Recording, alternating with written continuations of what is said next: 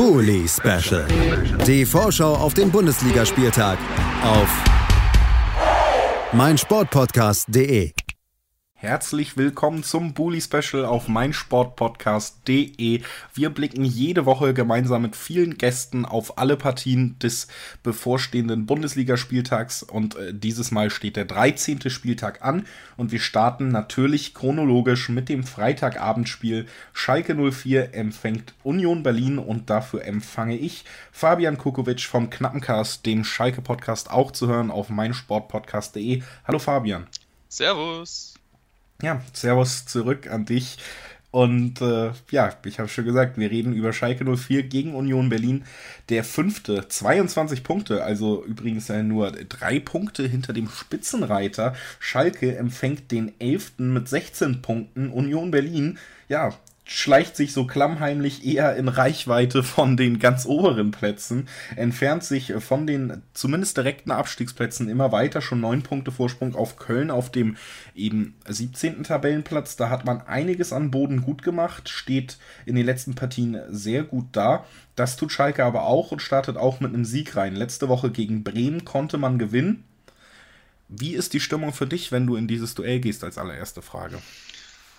Oh, Stimmung ist eigentlich äh, sehr, sehr positiv. Ähm, also gerade dieser Sieg gegen Bremen, der richtig, richtig wichtig war, gerade nach dem äh, 3 zu 3 gegen die Fortuna aus Düsseldorf, äh, gibt es, glaube ich, wenig, dass Schalke-Fans gerade dem Mut abspricht. Gerade ähm, wieder mit einem, ja, man muss es ja sagen, eine, eine Einzelaktion äh, von Amina Ried, die da wieder den Sieg einleitet. Also es gibt im Moment wenig, äh, was Schalke-Fans so dem Mut abspricht. Allerdings muss man natürlich betonen, Union es läuft so ein bisschen unterm Radar gerade, hat unter der, äh, hat von den letzten sechs Spielen fünf gewonnen, äh, davon das, äh, die Niederlage in München bei den Bayern. Also Union sollte man auf gar keinen Fall unterschätzen. Äh, das kann richtig spannend werden am Freitagabend, aber grundsätzlich gehe ich absolut positiv da rein.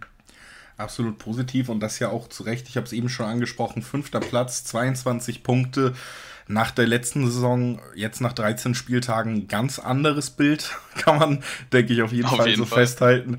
Das fühlt sich dann wahrscheinlich einfach äh, schon äh, deutlich besser an. Ich glaube, das kann jeder nachvollziehen. Wie ist denn die Selbsteinschätzung jetzt, wenn man nach zwölf Spieltagen, die gespielt sind, so auf die Tabelle guckt, wenn man sieht, man steht auf dem fünften Platz, wenn man aber eben auch noch im Hinterkopf hat, wo man herkommt und dass es natürlich auch noch Sachen zu verbessern gibt. Steht man da, wo man hingehört, profitiert man eher davon, dass vieles noch sehr eng ist, dass gute, äh, nicht, dass Schalke kein guter Verein ist, aber dass, äh, dass Vereine, die man weiter oben vielleicht gesehen hätte, noch ein bisschen strugglen, dass jetzt man ja nicht nur auf dem fünften Platz steht, sondern auch mit Freiburg einen Verein vor sich hat, den man da zum Beispiel auch nicht gesehen hätte, der durchaus in Reichweite ist.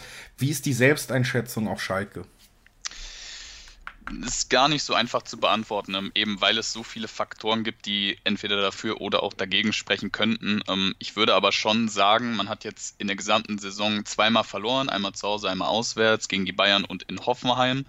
Und ich habe in dieser Saison noch kein Spiel gesehen, wo ich wirklich sage, okay, Schalke hat wirklich ein schlechtes Spiel abgeliefert. Ähm, klar gab es ein besseres und mal ein schlechteres Spiel, aber kein Spiel, wo ich wirklich nachher unzufrieden war. Auch zum Beispiel das 3 zu 3, äh, 3, zu 3 gegen Düsseldorf, wo ich im Stadion war. Ähm, ich war nicht wirklich, also klar war ich irgendwie enttäuscht, weil man hätte das Spiel durchaus gewinnen können, aber man sieht auf jeden Fall, dass sich da spielerisch enorm viel getan hat und äh, jedes Spiel mit der Ambition angegangen wird, das Spiel zu gewinnen. Und äh, deswegen würde ich auf gar keinen Fall sagen, dass man zu Unrecht auf äh, Platz 5 ist es ja aktuell steht. Allerdings ähm, wird sich da noch so viel sortieren, dass ich aber im Endeffekt trotzdem sagen würde, ähm, Schalke ist eine realistische Europa League-Mannschaft, die sich zwischen Platz 5 und 7 realistisch einschätzen sollte. Wenn mehr dabei rausspringt am Ende, dann bitte gerne. Aber aktuell würde ich schon sagen, dass, ähm, dass das Tabellenbild für Schalke zumindest äh, relativ repräsentativ ist relativ repräsentativ. Lass uns doch jetzt einfach, ich habe mir das wirklich nochmal aufgeschrieben, weil ich es so spannend finde, dann doch den Unterschied zur letzten Saison mal ganz blöd runterbrechen. Auf eine Skala von 1 bis 10. Wie viel mehr Spaß macht es dieses Jahr? Boah. äh, ja, was soll ich da? Also ich, ich gebe mal einen neuen, einfach äh, weil letzte Saison dann doch ein sehr schöner Derby-Sieger am Ende noch rausgesprungen ist und der bisher leider Gottes ausblieb.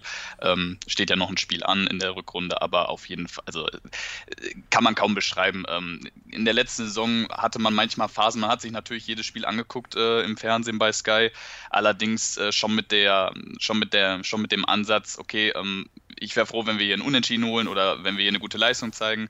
Aber jetzt weiß man, dass man bei jedem Spiel auf jeden Fall Leistung gezeigt bekommt und auf jeden Fall an, äh, ansehnlichen Fußball. Und deswegen, ähm, ja, macht es viel, viel mehr Spaß, ist doch klar. Ansehnlicher Fußball ist nicht unbedingt immer das Stichwort für Union Berlin in dieser Saison. Aber ich glaube schon, dass beide Teams eins gemeinsam haben und das ist, dass sie sich durch einen sehr hohen Arbeitsaufwand, durch den, den Willen zum Einsatz auszeichnen in dieser Saison. Und dann reden wir jetzt eben auch nochmal über den Gegner, über Union Berlin. Ich habe es angesprochen, 16 Punkte mittlerweile, den Tabellenführer letzte Woche 2 zu 0 zu Hause auch schlagen können, unter anderem ja auch Borussia Dortmund schlagen können zu Hause. Also man zeigt, dass man gegen Teams aus der oberen Tabellenhälfte bestehen kann. Und man sieht äh, beständig auch eine Entwicklung in dieser Saison, die nur vom Beißen, nur vom Kämpfen hinweg eben so langsam in die Richtung geht, dass man sich auch spielerisch in dieser Liga zurechtfindet, dass man eine ganz klare Philosophie hat, die natürlich noch auf Einsatz basiert, die aber auch immer wieder Schritte nach vorne macht und eben dafür sorgt, dass man sich jetzt nicht direkt im untersten Sumpf befindet, was vielleicht viele von dem Aufsteiger aus Berlin in der ersten Bundesliga-Saison der Geschichte des Vereins erwartet haben. Was glaubst du, kommt da für ein Gegner jetzt in dieser Verfassung auf euch zu? Ich glaube, du hast den wichtigsten Punkt schon gesagt. Äh, von den genannten 16 Punkten hat äh, Union 12 zu Hause geholt. Ähm, ich glaube, für Union ist die alte Försterei einfach die Geheimwaffe. Ähm, wenn man sich da anguckt, wie Teams wie Hertha oder Gladbach da teilweise im Laufe des Spiels aufgetreten sind, weiß man gar nicht, woran es liegt, äh, ob es eben am Ende an der äh, phänomenalen Stimmung dort am Ende liegt. Aber die alte Försterei ist für Union auf jeden Fall die Geheimwaffe, um aktuell äh, in der Liga ein richtig gutes Bild zu zeigen. Auswärts äh, konnte man bisher nur einen Sieg meines Wissens nachholen und ähm, deswegen weiß ich nicht, ob man die Form von Union jetzt so, ähm, so weiterführen kann. Ich glaube schon, dass es ein enorm schwieriges Spiel für Schalke sein wird, eben auch deswegen, weil äh, Union definitiv eher den Schritt nach hinten geht, ähm, aus der Defensive kommen wird und Schalke dann eher ähm, das Heft in die Hand nehmen muss. Aber es ist doch auffällig, dass äh, Union zu Hause doch nochmal ein anderes Gesicht zeigt als eben auswärts. Das auf jeden Fall. Du hast auch die Statistiken angesprochen, die das deutlich untermauern. Dennoch natürlich ein Team, was es jedem Gegner schwer macht, gerne Fußball, gerne Fußball zu spielen gegen sie. Stehen tief, stehen kompakt, sind bereit, jeden Weg mitzugehen und ähm, werden dafür sorgen, dass Schalke eben selber das Spiel machen muss. Du hast ihn schon angesprochen, Spieler wie Amin Harid, der dann eben diese individuelle Klasse auch in Einzelaktionen hat. Wie wichtig ist der genau in solchen Partien? Ja, ähm, wenn wir jetzt einfach mal ein paar Partien aufzählen, ähm, schießt das entscheidende Tor zum 3-2-Sieg in Augsburg, schießt das entscheidende Tor zum 2-1-Sieg gegen Mainz, äh, beide in den letzten fünf Minuten, soweit ich noch äh, mich erinnern kann. Äh, jetzt auch gegen Bremen kurz vor der Halbzeit den äh, enorm wichtigen Treffer zum 1-0 gemacht. Also ich glaube, ohne Amina Ried wären einige, Konto, äh, einige Punkte weniger auf dem Konto von Schalke 04 und ähm, damit will ich gar nicht sagen, dass alles auf ihn zugeschnitten ist, beziehungsweise er alleine auch äh, dafür verantwortlich ist. Ähm, aber es ist doch, ähm, es, es wäre eine Lüge, wenn man sagen würde, er hätte nicht einen großen Anteil daran. Deswegen ähm, kann man seinen Wert aktuell ähm, fast gar nicht beschreiben. Er macht in jedem Spiel ganz wichtige Läufe, ganz wichtige Schritte, dribbelt und hat eine Technik, wie es kein anderer Spieler von Schalke aktuell hat. Soweit würde ich schon fast gehen. Ähm, und deswegen äh, hat er natürlich eine enorme Wichtigkeit äh, im Spiel von Schalke 04 enorme Wichtigkeit. Hat auch die Defensive in jedem Spiel und über die haben wir in den letzten Wochen immer so ein bisschen, ja, zurückhaltender geredet, das als die große Baustelle von Schalke betitelt. Wie sieht es denn da personell aus? Entspannt sich da langsam wieder was? Fängt sich das langsam, diese, diese Problemstelle dann doch im Schalker Spiel? Ja, ähm, es ist ja eigentlich ganz spannend. Eigentlich ist die Defensive ja ein richtig starker Teil des Kaders, wenn man äh, rein mal von den Spielern her ähm, sich das anguckt. Jetzt hat man natürlich das Pech, dass sich sowohl Benjamin Stambouli als auch Salif Sané, eigentlich das Stamm-Innenverteidiger-Duo zu Beginn der Saison, beide schwer verletzen. Äh, Salif Sané wird noch bis März wahrscheinlich ausfallen, äh, Stambouli bis Ende der Hinrunde. Ähm, Jetzt musste gegen Düsseldorf beispielsweise Osan Kabak mit Weston McKenney die Innenverteidigung bilden. Äh, McKenney, der, für den das überhaupt keine gewohnte Position ist, der da to die totale Notlösung spielen musste. Äh, jetzt gegen Gegen Bremen äh, konnte wieder Matja Nastasic ran. Äh, das hat vielen Schalkern äh, ja, die Seele beruhigt, sage ich mal, oder die Nerven beruhigt, weil doch Nastasic ähm, ist aktuell der dienstälteste Schalker im, äh, im Schalker Kader. Der kennt den Verein, der weiß, ähm, wie die defensive Stabilität bei Schalke auszusehen hat und der hat das Ganze doch gegen Bremen deutlich stabilisiert. Und Osan Kabak, mit seinen 19 Jahren macht das schon extrem gut, äh, hat da einige extrem interessante Ansätze, ist auch offensiv äh, sehr präsent, hat äh, zwei Kopfballtore schon gemacht. Also ähm, da mache ich mir weniger Sorgen als vor, ähm, als vor einer, nee, als vor zwei Wochen, genau. Weniger Sorgen als vor zwei Wochen. Gegner, der vor allen Dingen heimstark ist, den man jetzt aber eben als Auswärtsteam empfängt. Es sieht vieles ganz gut aus, was wir heute gehört haben. Wie wird sich das in deinem Tipp niederschlagen, fragen wir uns da noch. Ähm, also ich habe im knappen Cast auf ein 2-0 gesetzt, ähm, hatte dann ein äh, interessantes Gespräch vom Martin Tetzler vom Union äh, Podcast beziehungsweise ähm, vom Plattsport Podcast. Derjenige hat auch tatsächlich auf äh, einen 3-0-Sieg auf Schalke gesetzt, äh, obwohl er selbst Unioner ist. Also auch auf Unioner Seite scheint sich da langsam so ein bisschen die Tendenz zu schlagen, dass die Serie so langsam niederreißt. Aber ich glaube dennoch, dass es ein sehr ähm, spannendes und auch äh, schwieriges Spiel für Schalke wird. Ähm, aber am Ende glaube ich doch, dass man individuell ähm, die besseren Spieler auf dem Platz hat und äh, das doch für sich entscheiden kann. Das denke ich auch. Ich glaube, das wird mit einem 2 zu 1 geschehen am Ende. Und äh, damit werden die drei Punkte auf jeden Fall auf Schalke bleiben. Man, ja, zumindest punktuell kann gleichziehen mit dem jetzigen Tabellenführer mit 25 Punkten. Und dann fragen wir dich, wenn es so weitergeht, bestimmt auch nochmal in, in diesem Format, wie viel Spaß das jetzt macht, auf einer Skala ja. von 1 bis 10. Ja, weil, wird, enorm, wird enorm spannend zu sehen sein, ähm, unter anderem auch, weil Gladbach und Freiburg und äh, Leverkusen äh, und äh, Bayern München aufeinandertreffen. Also da werden auf jeden Fall im oberen Tabellendrittel Punkte gelassen. Umso wichtiger drei mögliche Punkte für Schalke 04 das auf jeden Fall. Viel Erfolg dabei und danke, dass du heute als erster Gast im Bully Special dabei warst. Wir hören uns gleich noch wieder mit, äh, gleich noch, wir hören uns noch sehr oft wieder heute. Das war ja erst das erste Spiel. Mit dem ersten Samstagsspiel hören wir uns gleich wieder TSG Hoffenheim gegen Fortuna Düsseldorf. Das besprechen wir mit Luis Löser. Also bleibt dran. Gleich gibt es das nächste Spiel. Aber natürlich erstmal vielen Dank, dass du dabei warst, Fabian. Ach, immer wieder gerne. Das freut mich zu hören. Bis gleich. Der Knappencast mit Fabian Kukowitsch. Der Podcast zu den Königsblauen. Jede Woche neu auf meinsportpodcast.de. Das erste Mal heißt es Willkommen zurück beim Bully Special auf meinsportpodcast.de. Wir reden über den 13. Spieltag der Bundesliga und sind nach dem Freitagsspiel, über das wir eben geredet haben, jetzt beim Samstag angekommen. Das erste Spiel, was wir da besprechen wollen, das ist TSG Hoffenheim gegen Fortuna Düsseldorf. Und dafür bei mir ist Luis Löser von den Hoffe News. Hallo Luis. Hallo. Schön, dass du es äh, geschafft hast, bei uns zu sein. Wir reden, wie gesagt, über das Spiel Hoffenheim gegen Düsseldorf, über das Spiel 8. gegen 16. Düsseldorf jetzt eben doch in die ganz gefährliche Zone gerutscht auf den Relegationsplatz mit elf Punkten, aber in der Situation, wo sich das auch schnell wieder ändern kann, denn die Teams davor stehen bei derselben Punktzahl. Der Platz nach unten ist ein bisschen weiter, zumindest vier Punkte Vorsprung auf den 17. Köln. Bei Hoffenheim sieht es ein bisschen anders aus. Da hat man 20 Punkte, steht auf dem achten Platz und hat jetzt durch eine Niederlage am letzten Wochenende die fünf Siegeserie am Stück abreißen lassen und damit tatsächlich auch in dieser sehr engen Bundesliga-Saison direkt viele ja, Plätze verloren. Das kann sich schnell wieder ändern, wenn man wieder zurück in die Spur kommt. Aber erstmal muss man sagen, nach fünf Siegen am Stück jetzt dass äh, die Niederlage, die wirklich harte Niederlage, ein 5 zu 1 gegen Mainz, die muss doch dann schon wehgetan haben, oder? Ja, da hat man die Siegesserie mit einem Knall beendet. Ich hatte vor dem Spiel zwar schon so ein Gefühl, dass es vielleicht heute mal enden könnte, aber dass es dann gleich so dick kommt, hat man dann auch nicht erwartet. Ja, es kam wirklich sehr dick, eigentlich nur 1-0 in die Halbzeit gegangen, als Team, was extrem formstark ist. Ich habe es angesprochen mit fünf Siegen in Folge vor diesem Spiel. Es gab dann noch den Platzverweis für Mainz, also man hatte auch die zweite Halbzeit eben in Überzahl.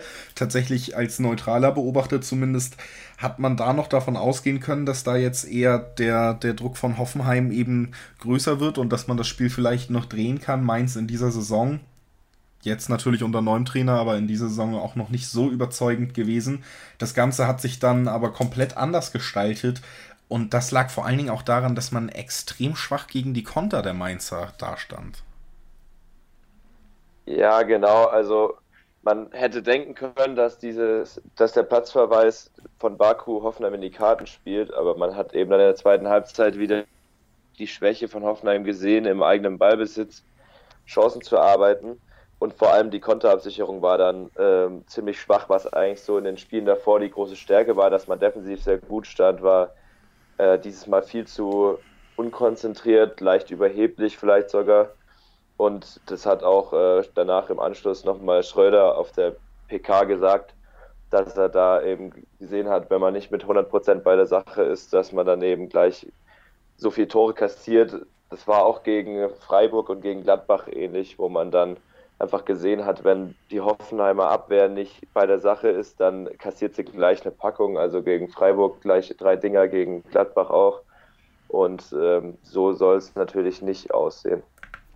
Wie erklärst du denn, dass man diese Spiele drin hat? Weil eigentlich hat man jetzt gerade in den letzten Spielen, die man alle gewonnen hat, ja nicht auch unbedingt durch extrem spektakulären Fußball, sondern durch Disziplin überzeugen können. Und dann diese Ausreißer, du hast angesprochen, fehlende Konzentration, vielleicht ein bisschen Überheblichkeit. Siehst du da noch andere Gründe, warum das dann immer mal wieder solche Ausrutscher gibt? Also bei diesen Partien, wo man dann sehr viele Gegentore kassiert hat, da habe ich dann auch das Gefühl gehabt, dass man äh, unbedingt noch ein Tor erzielen wollte, aber dann völlig aus dem Augen verloren hat, dass man hinten halt auch noch sicher stehen muss und die Balance dann überhaupt nicht mehr gestimmt hat. Und jetzt gegen Mainz nochmal im Speziellen, da hat man sich, glaube ich, so ein bisschen in Sicherheit gewogen. Also man in den ersten 30 Minuten sah das ja eigentlich noch alles ziemlich gut aus, gab eine Riesenchance, wo Rudi an gefühlt fünf Männern, die auf der Torlinie standen, gescheitert ist. Und dann kassiert man dieses 1 zu 0, was eigentlich sich fast schon selbst reingelegt war, wo da beide Innenverteidiger plötzlich rausrücken und dann die Mainzer allein vorm Tor stehen. Und ich glaube, danach, danach hat man dann völlig den Faden verloren und war einfach, hat viel zu sehr darauf gebaut, dass man jetzt eben fünf Spiele in Folge gewonnen hat und hat völlig unterschätzt, dass was Mainz eben drauf hat, vor allem in der Konterabsicherung stand man dann überhaupt nicht mehr gut und auch dieses dieser Platzverweis hat dann da auch nicht mehr geholfen, weil man dann gedacht hat, ja gut, wir liegen jetzt einzeln hinten, aber wir sind auch ein Mann mehr, das wird schon irgendwie funktionieren. Und äh, Hoffenheim ja eigentlich dann auch das perfekte Beispiel, um da nochmal drauf einzugehen, die Tabellensituation, wie eng es eigentlich ist. Fünf Spiele in Folge gewonnen, eigentlich äh, auf dem Weg oben mitzumischen, dann eine Niederlage, jetzt steht man auf Platz 8. Das würde am Ende der Saison sogar keine Qualifikation für Europa bedeuten. Meinst du, dass es für ein Team mit einem neuen Trainer, was sich nach einem Nagelsmann, der da natürlich eine große Lücke reißt, auch, auch nochmal schwerer, dass der Druck, Ergebnisse zu liefern, wenn man oben mitspielen will, in dieser Saison besonders hart ist? Ähm, ich weiß gar nicht, wie da der Anspruch persönlich bei, bei den, beim Verein, bei den Offiziellen ist. Also ich glaube, man wäre vielleicht sogar zufrieden mit so einem Mittelfeldplatz dieses Jahr. Also man stiehlt sicherlich Richtung Europa League Richtung Platz 6, Platz 5, aber ich glaube, von Alexander Rosen aus und auch von, Alex, äh, von Alfred Schreuder aus äh, geht man jetzt nicht unbedingt direkt davon aus, dass man nächstes Jahr wieder international spielen wird. Vor allem jetzt unter Nagelsmann ist man ja nur auf Platz 9 gelandet, obwohl man ja eigentlich gefühlt so eine gute Saison gespielt hat und dann einfach die Ergebnisse nicht gepasst haben. Deswegen sehe ich da gar nicht so einen großen Druck auf der Mannschaft lasten, aber nach diesen fünf Siegen war halt klar, dass es irgendwann nicht mehr, dass irgendwann ein Ausreißer nach unten kommen muss, quasi.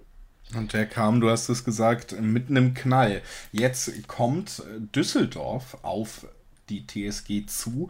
Und wir haben drüber geredet, ein ganz großes Problem gegen Mainz zumindest jetzt war die Konterabsicherung. Und das ist tatsächlich ja auch das USP von Düsseldorf unter Friedhelm Funkel. Wenn da irgendwas wirklich schon letztes Jahr dafür gesorgt hat, dass man sich relativ souverän den Klassenerhalt sichern konnte, dann war es das ähm, sehr sehr gute Konterspiel der Fortun. Und auch in diesem Jahr hat sich dieser Ansatz eigentlich nicht geändert. Funktioniert tatsächlich ein bisschen schlechter, weil man eben Luke Bacchio und Rahman verloren hat und da noch nicht die perfekten Lösungen gefunden hat. Dennoch hält Funkel an diesem System fest und kann damit auch immer wieder durchaus für Spektakel sorgen. Das liegt in der Natur dieses Fußballs. Zum Beispiel in 3-3 gegen Schalke hat es ja auch nochmal unterstrichen, was da möglich ist trotz der schlechten Tabellensituation würde ich vor diesem Spiel also behaupten, ein Gegner, bei dem man tunlichst vermeiden sollte, eben überheblich ins Spiel zu gehen. Ja, da stimme ich dir komplett zu. Und man muss auch sagen, jetzt auf Hoffenheim warten jetzt noch Düsseldorf, danach kommt Leipzig und auch am, äh, letzt, am 17. Spieltag kommt noch Dortmund. Und ich würde sagen, von den Spielen, wo ich eher sagen würde, dass die TSG gut aussehen würde, denke ich, ist es eher Dortmund und Leipzig, weil Hoffenheim eben liegt, vor allem jetzt unter Schreuder, wo das eigene Ballbesitzspiel nicht mehr so gut funktioniert wie unter Nagelsmann.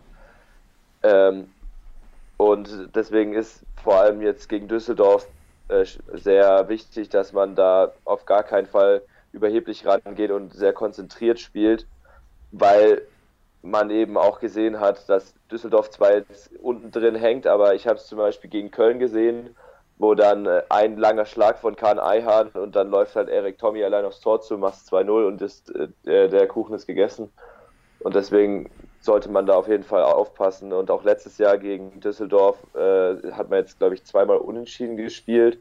Nee, nee, einmal sogar verloren, einmal unentschieden gespielt. Also ähm, da weiß man, was man, auf was man aufpassen muss, auf jeden Fall. Ja, also man weiß, auf was man aufpassen muss, ob man es wirklich tun kann, das wird man sehen. Interessant fand ich auch auf jeden Fall am letzten Spiel, und das hat sich über die letzten Spieltage schon so ein bisschen fortgesetzt, dass Alfred Schreuder immer wieder auch mal ja, für Überraschung in der Besetzung von gewissen Positionen gut ist. Letzte Woche war es ja auch wieder soweit. Was glaubst du, sind diese Einfälle noch so eine so eine Art Findungsphase, in der er sich befindet? Oder ist es tatsächlich ein taktisches Mittel, immer mal wieder mit diesen Spielern auf äh, ungewohnten Positionen den Gegner zu überraschen? Also ich äh, denke, bei manchen Spielern ist es ein bisschen aus der Not geboren gewesen, dass sie so umfunktioniert wurden. Also Robert Sko auf Linksverteidiger liegt unter anderem daran, dass halt Steven Zuber jetzt schon länger ausfällt und dass Kostas Staphylides noch nicht an die Erwartungen rankommt. Und Sko hat jetzt auch gar nicht so schlecht funktioniert als Linksverteidiger. Nur eben die Defensivarbeit läuft nicht immer gut, weil er eben eigentlich ausgebildeter Flügelstürmer ist.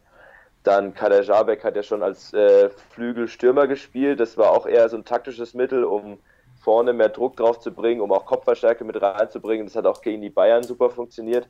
Aber so Aktionen wie Kevin Akpoguma auf den linken Flügel zu stellen, das war meiner Meinung nach so ein bisschen das äh, bisschen zerdacht quasi. Also dass er, dass Schröder einfach irgendwann das Gefühl hatte, er müsste jetzt, weil er zweimal gegen Bayer Lorzer spielt und auch nicht genau weiß, was er jetzt, was Bayer Lorzer jetzt bei Mainz 05 vorhat, irgendwas Spezielles auspacken und dann stellt er da Kevin Akpoguma in, auf dem linken Flügel, weil Kramaric noch nicht topfit ist. Und man hat halt gesehen, dass es überhaupt nicht funktioniert hat, weil Akpoguma als gelernter Innenverteidiger auf dem Flügel nicht wirklich weiß, was er zu tun hat. Also ich habe zwar gehört, dass er irgendwann mal in der Jugend auch dort gespielt hat, aber das ist eben schon länger her und der ging da völlig unter vorne drin.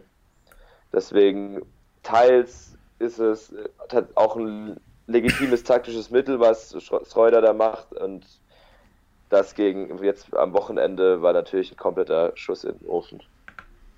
Was glaubst du denn? Lass es uns in Zahlen festhalten. Wird das an diesem Wochenende ein Schuss in den Ofen oder die Rückkehr in die Spur, die man eigentlich gefunden zu haben schien? Lass uns tippen. Was ist dein Tipp fürs Wochenende?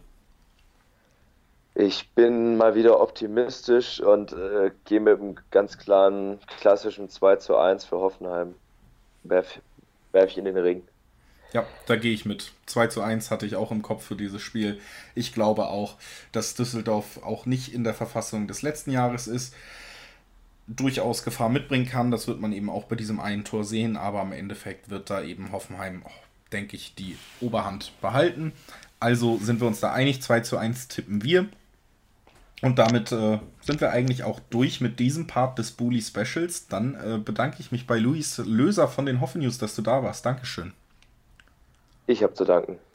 Und als nächstes sprechen wir über das Spiel, was äh, Jürgen Klinsmann unter anderem leiten wird und was vielleicht den Abschied von Lucien Favre einläutet. Also ein Spiel, auf dem ja viele, viele Betrachter äh, ihr Augenmerk richten werden an diesem Wochenende. Hertha gegen BVB, das besprechen wir nach einer kurzen Pause. Es lohnt sich also auf jeden Fall dran zu bleiben. Tut das doch am besten. Hören, was andere denken. Auf meinsportpodcast.de und willkommen zurück beim Bully Special auf meinsportpodcast.de. Wir reden über den 13. Spieltag und sind beim dritten Spiel, was wir besprechen wollen, angelangt, nämlich bei Hertha BSC gegen Borussia Dortmund. Und das ist ein Spiel, da wird sehr viel Augenmerk drauf gelegt werden an diesem Wochenende. Da bin ich mir sicher, aus verschiedenen Gründen. Viele haben mit den Trainern auf den jeweiligen Seiten zu tun. Warum das so ist, was da jetzt auch heute glücklicherweise vor der Aufnahme noch passiert ist, das bespreche ich mit Marc Schwitzky von Hertha Base. Hallo Marc. Ich grüße dich, hi. Und äh, mit mir als Dortmund-Experten vom BVB-Podcast zu hören auf meinsportpodcast.de. Hallo. Soll ich dir die Frage stellen? äh, nee, wir können uns ja gegenseitig die Bälle so ein bisschen äh, zuwerfen. Gerne, ich habe es so ein bisschen angeteased, ausgesprochen noch nicht. Es ist passiert, äh, Schovic musste gehen. Wir haben schon die letzten Wochen darüber geredet, dass das Experiment, sage ich mal, zu scheitern droht. Jetzt ist es gescheitert, man hat den Trainer gewechselt und es ist ein Name gekommen, der für viel Aufruhr gesorgt hat. Jürgen Klinsmann wird den Job übernehmen, bringt eine ganze Handvoll an Leuten auch mit. Alexander Nuri zum Beispiel, ehemaliger Bremen-Coach an der Seite von ihm als Co-Trainer. Also ein interessantes Gespann, was sich da auf einmal dann doch in Berlin entwickelt hat vor diesem Spiel gegen einen angeschlagenen Favre.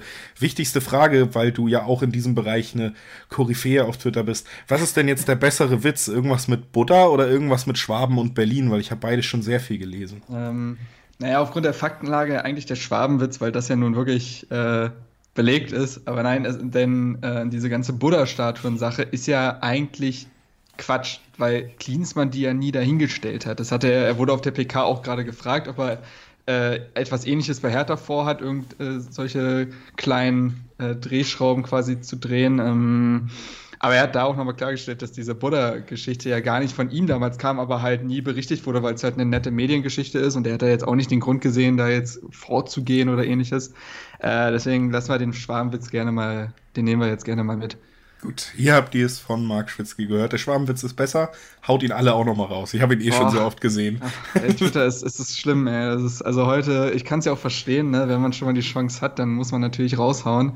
Ähm, ich habe eher auf das Sommermärchen nochmal zurückverwiesen und auf Arne Friedrich, ohne zu wissen, äh, also bevor es klar wurde, dass auch er zum Verein zurückkehren wird, dachte ich eher, dass Klinsmann ihn vielleicht jetzt nochmal als äh, Abwehrchef installiert und dann nochmal äh, Ansprachen macht, ähnlich wie äh, Anne, der Reus, der muss seinen Atem spüren. Ähm, wie, man kennt alles, äh, man kennt äh, diese Reden, aber ja, es ist irgendwie alles noch ziemlich unwirklich. Ich sitze die ganze Zeit hier auch mit so einem Grinsen und wenn ich es laut ausspreche, Jürgen Klinsmann ist Trainer von Hertha BSC, kann man es noch nicht so richtig fassen. Das ist ähnlich wie mit Rehagel damals, bloß dass damals äh, die Situation etwas aussichtsloser war und Rehagel natürlich noch deutlich länger aus dem Geschäft raus war. Ähm, aber es ist schon krass.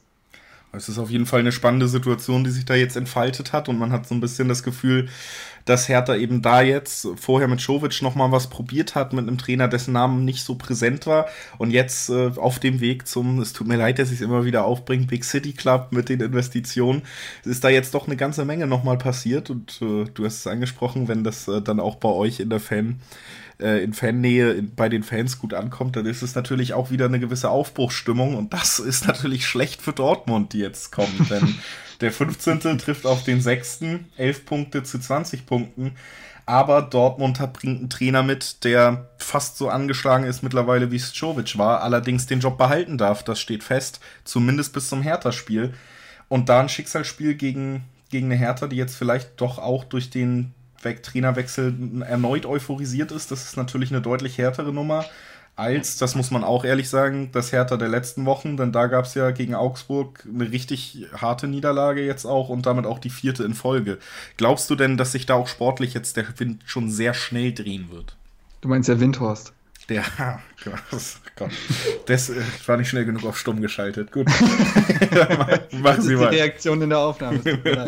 Nein, ähm, also wie gesagt, mit Klinsmann kommt ja auch ein Alexander Nuri, ausgewiesener Fachmann, äh, der jetzt seine, ja, also seine Lehrstation in Bremen und jetzt zwar auch sehr unerfolgreich, aber auch Ingolstadt hatte. Ähm, der natürlich, äh, wie Klinsmann auch schon gesagt hat, ähm, das Training sehr doll in die Hand nehmen soll zusammen mit seinem äh, vertrauten Feldhoff. Also Klinsmann hat gesagt, die hören meine Stimme schon sowieso oft genug. Da muss es nicht auch noch derjenige sein, der im Training die ganze Zeit rum, rumbrüllt. Also ähm, ich denke mal, man wird auch viel von äh, Nuri in der Mannschaft dann sehen ähm, mit Arne Friedrich einen Teammanager installiert oder wie es äh, Klinsmann genannt hat, Performance Manager. Da weiß man auch nicht mehr, ob das jetzt noch mit Fußball oder mit BWL zu tun hat. Aber gut, ähm, jemand, der eine Hertha-Legende ist, der sehr nah an der Mannschaft sein wird, der was ausstrahlt. Und das ist halt ein cleaner Cut, ähm, der natürlich für eine gewisse Euphorie sorgt. Und ähm, beziehungsweise Euphorie weiß ich nicht. Es auch in mir ist da noch viel Skepsis. Es war nur klar, dass es mit Jovic nicht mehr weitergehen kann. Auch noch ein Wort vielleicht zu ihm. Es hat jetzt halt nicht gestimmt. Wir haben jetzt auch hier schon in dem Format öfter genug, äh, oft genug darüber, darüber gesprochen, woran es lag, was er nicht hinbekommen hat. Ähm, was bleibt, ist, dass er halt ein echter Herr Tana ist, ein sehr äh, vereinstreuer Mensch, über 20 Jahre in diesem Verein gearbeitet hat, hoffentlich auch äh, bald in diesem Verein wieder irgendwie eingegliedert wird und dass er ein peak-feiner Mensch ist. Und das ist einfach sehr schade, ihn dann an diese Mechanismen dieses Fußballgeschäfts zu verlieren. Aber wie gesagt, mit ihm konnte es nicht weitergehen. Er konnte diese Wende nicht einleiten. Er hatte zwei Wochen vor dem Augsburg-Spiel, um etwas zu bewegen in der Länderspielpause. Man hat gesehen, was dabei rumgekommen ist. Und deswegen musste dieser sehr clean Cut, der jetzt gekommen ist, dadurch, dass man ja auch äh, den gesamten anderen Trainer-Stuff dann jetzt äh, nicht mehr so einbinden wird wie bisher, war der nötig und kann eventuell so einen kleinen Motivationsvorschub geben oder Vorteil gegenüber Dortmund, die natürlich noch mit, mit Favre irgendwie ähm, jetzt, ja, ich will, ich will nicht zu despektierlich klingen, also sie müssen ja nicht mit Favre umgehen, aber zumindest haben sie eben jetzt nicht diesen äh, Neustart, wie Hertha ihn hat. Es ist ein Heimspiel für Hertha, vielleicht ist das auch nicht so verkehrt. Ähm, aber ja, es, deswegen wird das, denke ich mal, deutlich spannender, als wenn es jetzt mit Jovic weitergegangen wäre. Das wird es und vor allen Dingen eben, weil Favre, du hast es angesprochen, ich habe es angesprochen, auf jeden Fall auch stark angezählt ist. Es wurde ja mehr oder weniger deutlich kommuniziert, dass die nächsten beiden Spiele, also das heute Abend, wir nehmen Mittwoch auf, gegen Barcelona und das gegen Hertha ausschlaggebend sein werden, wenn es um seine Zukunft an der Seitenlinie geht. Er wirkt schon verunsichert, lässt sich auch immer wieder zu Änderungen hinreißen, die gar nicht so seiner Spielidee entsprechen. Man merkt also, er kämpft drum und genau das ist zum Beispiel gegen Paderborn auch schief gegangen. Da hat er was riskiert mit dem hohen Position stehende Innenverteidiger, was sich extrem gerecht hat. Und das ist natürlich eine Gefahr, wenn ein Trainer schon so unter Druck steht, aber dennoch behalten wird, man ihn aber nicht richtig schützt, dass da eben dann auch die eigene Linie verloren geht und das vielleicht noch bitterer wird. Ähm, das hat man schon gesehen und dazu muss man auch sagen, dass das Barca-Spiel bei allem Respekt Dortmund gegenüber wahrscheinlich nicht das ausschlaggebende Spiel sein wird, sondern eben genau. das gegen Hertha. Also da steht auch eben auf dieser Seite sehr, sehr viel auf dem Spiel, gerade negativ, wobei Hertha jetzt nach dem Trainerwechsel natürlich auch eine Menge zu gewinnen hat, wenn man jetzt positiv loslegen kann. Also dieser Trainerwechsel in der Woche, ich hatte als Dortmund-Anhänger, als Fan eher gehofft, dass der vielleicht erst nach dem Spiel kommt jetzt. so ähm, ging es ja uns ja. ähnlich mit euch, wobei ich da sagen muss, äh, was mich zumindest etwas skeptisch stimmt, ist, dass Dortmund ja jetzt mit dem Paderborn-Spiel eigentlich den Schuss vom Bug schon bekommen hat. Also eigentlich ist das ja der Hallo-Wach-Effekt gewesen, würde ich sagen, dieses 3 zu 0 zur Halbzeit. Und ich, also ich kann es mir aktuell so ein bisschen schwierig, also ich stelle es mir schwierig vor, aber ich stecke natürlich auch nicht so tief drin wie du, dass die jetzt nochmal so eine erste Halbzeit zum Beispiel spielen jetzt gegen Hertha, weil sie haben ja jetzt quasi gesehen, was passiert, wenn sie eben nur, weiß ich nicht, 40 Prozent geben. Ähm, deswegen kann ich mir schon vorstellen, dass die wach sind und dass sie sich vielleicht auch nochmal an das Spiel in der letzten Saison erinnern in Berlin, wo sie auch in letzter Sekunde ja gewonnen haben, was ja auch eine Willensleistung war. Ich erinnere mich an ein eigentlich relativ ausgeglichenes Spiel, wo Dortmund diesen Sieg dann aber am Ende erzwungen hat. Ich weiß nicht mehr, Reus 94. oder sowas war ja, das ja dann. Genau. Ähm, und ich glaube schon, dass, also man muss nicht immer mit Statistiken kommen, man gewinnt sieben von zehn Spielen im Olympiastadion, das interessiert den Fußballer, glaube ich, nicht. Was den Fußballer interessiert, ist dann halt das letzte Spiel. Wie lief das da? Hat man da gute Erinnerungen dran? Und das sind so zwei weiche Faktoren, wo ich sage, ja, ich würde jetzt aber nicht sagen, dass wir gegen ein eingeschläfertes Dortmund da antreten werden. Nee, und die Qualität ist natürlich auch immer noch unbestritten bei Dortmund. Das ist das klar, genau. sieht man ja auch in, in teilweise Spielen, wo man dann 2-0 zurückliegt gegen Inter, was dann in einer Halbzeit an Qualität eigentlich abrufbar ist. Es ist einfach im Moment sehr schwer oder unmöglich anscheinend, das äh, über 90 Minuten abzurufen und das rächt sich eben gegen mittlerweile jedes Team, weil die auch eine gewisse Qualität haben und auch gegen mhm. Berlin wird es dann sehr, sehr schwer werden. Aber natürlich äh, ist auch das letzte Spiel im Hinterkopf, äh, da wo auch der Ball von Ibisevic landete. An, äh, Stimmt. Um das auch nochmal, unser Freund Ibisevic, wie der DFB sagt. Oh ähm, ja, ich glaube übrigens jetzt Kompensation, dass Jahrstein da nur zwei Spiele Sperre bekommen hat für sein Foul gegen Augsburg. Da haben sie vielleicht nochmal ein Auge zugedrückt nach dem Ibisevic-Spruch. Ich weiß es nicht genau, aber wirkte fast so. Ja. Ähm, aber apropos so einzelne Spieler, um jetzt genau, da wollte ich auch Rolle eigentlich des Moderators die, zu übernehmen. Die Überleitung hätte ich sonst genommen, aber mach ruhig einfach weiter und sag, wenn du fertig bist. Äh, Julius, wie sieht's denn beim BVB aus, personell? Ach, personell sieht es beim BVB eigentlich soweit ganz gut aus, bis auf, dass eben Alcacer auf jeden Fall erstmal jetzt heute angeschlagen fehlen wird und man sich eben auch nicht sicher sein kann, dass er dann zum Wochenende wieder fit ist. Und äh, selbst Watzke hat es ja mittlerweile eingesehen, dass man da eben eigentlich keine richtige Alternative als Neuner hat. Das Mukoko. ist immer. Bitte? Mukoko. ja, der darf so? leider noch nicht. Also, Ach, außer, Wirklich, äh, darf er rein rechtlich? Rein rechtlich darf er noch nicht, außer, okay. also es gibt ja Leute, die sagen würden, der darf schon seit zehn Jahren, aber rein rechtlich gesehen äh, dürfen, dürfen wir den da noch nicht einsetzen und deshalb hat man da einfach im Moment ein Problem, wenn Alcacer fehlt. Und es ist natürlich einfach wirklich ohne eine richtige Spitze auflaufen, ist immer eine taktische Einschränkung und gibt dem Gegner auch äh, mehr Raum, sich eben defensiv zu stabilisieren, besser aufzustellen. Das ist ein Problem, was sich am Wochenende wieder zeigen könnte. Ansonsten sieht es, wie gesagt, eigentlich ganz gut aus. Reus äh, soll wieder fit sein, auch wenn er natürlich noch außer Form ist, aber man hofft ja immer darauf, dass er sich schnell wiederfinden kann und die Breite des Kaders kann eigentlich auch den weiteren Ausfall von Delaney eben auffangen. Dass Brun Larsen jetzt auch noch äh, nicht dabei ist aufgrund einer Erkrankung, das fällt nicht so ins Gewicht, weil er eben nicht so die Rolle mehr gespielt hat in dieser diese Halbserie. Also personell sieht es ganz gut aus. Wie ist denn bei Hertha, Marc? 1A. Also außer Jahrstein. Ne? Außer Runde Jahrstein. Man muss jetzt natürlich auch schauen. Ähm, äh, Thomas Kraft hatte aufgrund einer Wirbelblockade in Augsburg gefehlt. Ich habe keine Ahnung, wie schnell sowas äh, zu beheben ist. Wenn er fit ist, spielt er logischerweise. Wenn nicht, dann wird es nochmal Dennis Marsch sein, der jetzt natürlich auch gegen Augsburg kein allzu sicheres Bild abgegeben hat. Aber in, in, so eine verunsicherte Mannschaft reingeworfen zu werden als 20-jähriger Bundesliga-Debütant ist auch wirklich undankbar. Deswegen möchte ich ihn das gar nicht ähm, negativ auslegen, zumal ich ihn ja auch schon damals äh, beim A-Jugendhallenturnier in Sindelfing sehen durfte, was ja sehr renommiert ist. Ähm, das war vor zwei Jahren, glaube ich. Und da war er mit Abstand bester Keeper. Ähm, der hat auf jeden Fall Talent und vielleicht war das jetzt so eine Feuerprobe und im nächsten Spiel ist er dann schon etwas ruhiger, wenn er dann noch, wie gesagt, in so ein neues Umfeld mit neuen Trainern zugeworfen wird. Ansonsten sind alle fit, keiner ist gesperrt. Arne Meyer hat ja jetzt gegen Augsburg, das war ja vielleicht noch der einzige Lichtblick, so seine ersten Minuten bekommen. Ich glaube, 20 Minuten hat er gespielt. Dementsprechend dürfte wahrscheinlich so eine Halbzeit vielleicht jetzt gegen Dortmund drin sein. Ähm, ansonsten, ja, äh, wird man sehen, wie man aufstellen wird. Wie gesagt, ich glaube, dass man taktisch viel von Nuri in der Mannschaft sehen wird. Und äh, Nuri ist ja auch dafür bekannt, mit einer Dreierkette zu spielen. Ähm, dann vielleicht mit einem 3-1-4-2, 3-5-2, irgendwie so. So hat er mit Bremen damals ja gespielt, als er dann mit Kruse und Bartels vorne gespielt hat. Dementsprechend ist es natürlich super schwer vorauszusagen, was ja auch ein Vorteil sein kann und ein Nachteil für Dortmund in dem Fall. Äh, es ist super schwer vorauszusagen, wie die Mannschaft auflaufen wird, aber zumindest kann äh, Klinsmann aus den Vollen schöpfen, bis auf halt, wie gesagt, den Stammkeeper, aber das ist ja in zwei Spielen auch wieder erledigt. Ja. Ah, dann lass uns zum Ende kommen und die Tipps abgeben noch zu, an diesem Spieltag. Was glaubst du, wie wird es am Ende ausgehen? Klinsmann Debüt, Favres letztes Spiel, wie geht's aus? Absolute Wundertüte.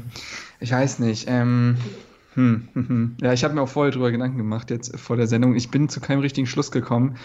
Ich glaube, dass Dortmund 2-1 gewinnt und Hertha aber darauf aufbauen kann, dass man halt ein ordentlicheres Spiel gemacht hat als gegen Augsburg und dass es halt Dortmund letztendlich war. Und dann kann man sich das ja immer schön reden, auch mit der individuellen Qualität, die bei Dortmund äh, vorhanden ist. Ja, also ich denke mal, knappe Niederlage für Hertha, aber so, dass man darauf aufbauen kann. Ja, genau das Spiel mit dem Spiel rechne ich eigentlich auch. Ich würde es allerdings wahrscheinlich sogar in einem 2-3 am Ende sehen wieder. Mhm. Kann auch wilder werden, Ja, genau. Ja, und äh, jetzt, dass äh, da dann ja. Dortmund eben am Ende die individuelle Klasse doch gegenhalten kann und auch ein bisschen wacher ist als in, äh, gegen Paderborn zum Beispiel in der ersten Halbzeit, aber eben, dass auch Hertha da auf jeden Fall ein ordentliches Spiel hinlegen wird. Am Ende wird es dann hoffentlich niemandem richtig wehtun, sage ich mal zum Abschied. Ja. Ähm, ja, wir haben dich bekommen am geschäftigsten Tag eines Hertaners dieses Jahrzehnts. Das ist schon mal gut gelaufen für uns. Äh, danke, dass du da warst, Marc. Sehr, sehr gerne. Alles klar. Dann, ja, hören wir uns gleich noch wieder mit dem nächsten Spiel, und zwar Köln gegen Augsburg. Bleibt also dran. Interception. Touchdown. Der Football Talk mit Sebastian Mühlenhof. Höre die aktuellsten News aus den NFL Divisions. Jede Woche neu auf meinsportpodcast.de. Herzlich willkommen zurück zum Bully Special auf meinsportpodcast.de. Es ist der 13. Spieltag, über den wir sprechen und äh, wir sind beim vierten Spiel, das wir eben in diesem Rahmen besprechen wollen, angekommen. Köln empfängt Augsburg, ein Duell zwischen 17. um 12. und ja, umgekehrten Stimmungslagen auf jeden Fall, auch wenn man noch nicht so weit punktemäßig auseinander liegt. Das Ganze bespreche ich mit ähm, Thomas Reinscheid von fc.com. Hallo Thomas. Hallo und mit Stefan Urban vom ähm, Augsburg-Podcast auf meinsportpodcast.de auf die Zirbelnuss. Hallo Stefan. Servus. Schön, dass ihr es beide geschafft habt. Wir fangen mal ganz traditionell mit dem Gastgeber an, über den wir sprechen wollen. Ich habe es gesagt, mittlerweile 17. Platz. Das ist ein direkter Abstiegsplatz und der Relegationsplatz ist auch vier Punkte entfernt schon, also auch nicht mehr mit einem einzigen Sieg und mitspielenden Konkurrenten in diesem Bereich einzuholen. Es ist also auf jeden Fall eine brisante Lage bei Köln. Deswegen hat man ja auch reagiert, hat den Trainer gewechselt, den Sportdirektor gewechselt. Gistol und Held heißt die Kombination, die auch am letzten Wochenende schon das Sagen hatte und da leider noch nicht viel einbringen konnte, Thomas. Ja, also ich glaube, dass es nach drei oder vier Trainingseinheiten oder wie viele es waren für Markus Gisdol natürlich fast schon eine Mission Impossible ist, bei Leipzig in der aktuellen Form in irgendwann einer Form was zu holen. Ähm, ein paar Ansätze waren zu sehen, die nicht so wirklich gefallen haben, ehrlich gesagt. Ähm, auch äh, wie sich nachher geäußert wurde nach der Partie, war ein bisschen, für mich ein bisschen zu unkritisch, ehrlich gesagt, mit dem, mit dem Auftritt. Ja, aber was will man nach, nach so wenig Zeit erwarten? Also ähm, so viel Einfluss hat der Trainer da nicht in, in dieser Phase. Ähm, ich glaube tatsächlich, dass jetzt Augsburg der erste Gradmesser wird, wie das funktionieren soll und kann ähm, unter Markus Gistol. Wir haben ja letzte Woche schon drüber geredet, auch dass viele aus dem Umfeld, viele Fans, die man gehört hat, jetzt nicht unbedingt komplett überzeugt waren von der Wahl der Personalien, dass Thomas, äh, Thomas Markus Gistol da auch so ein bisschen schon als, als dritte Wahl ins Rennen geht.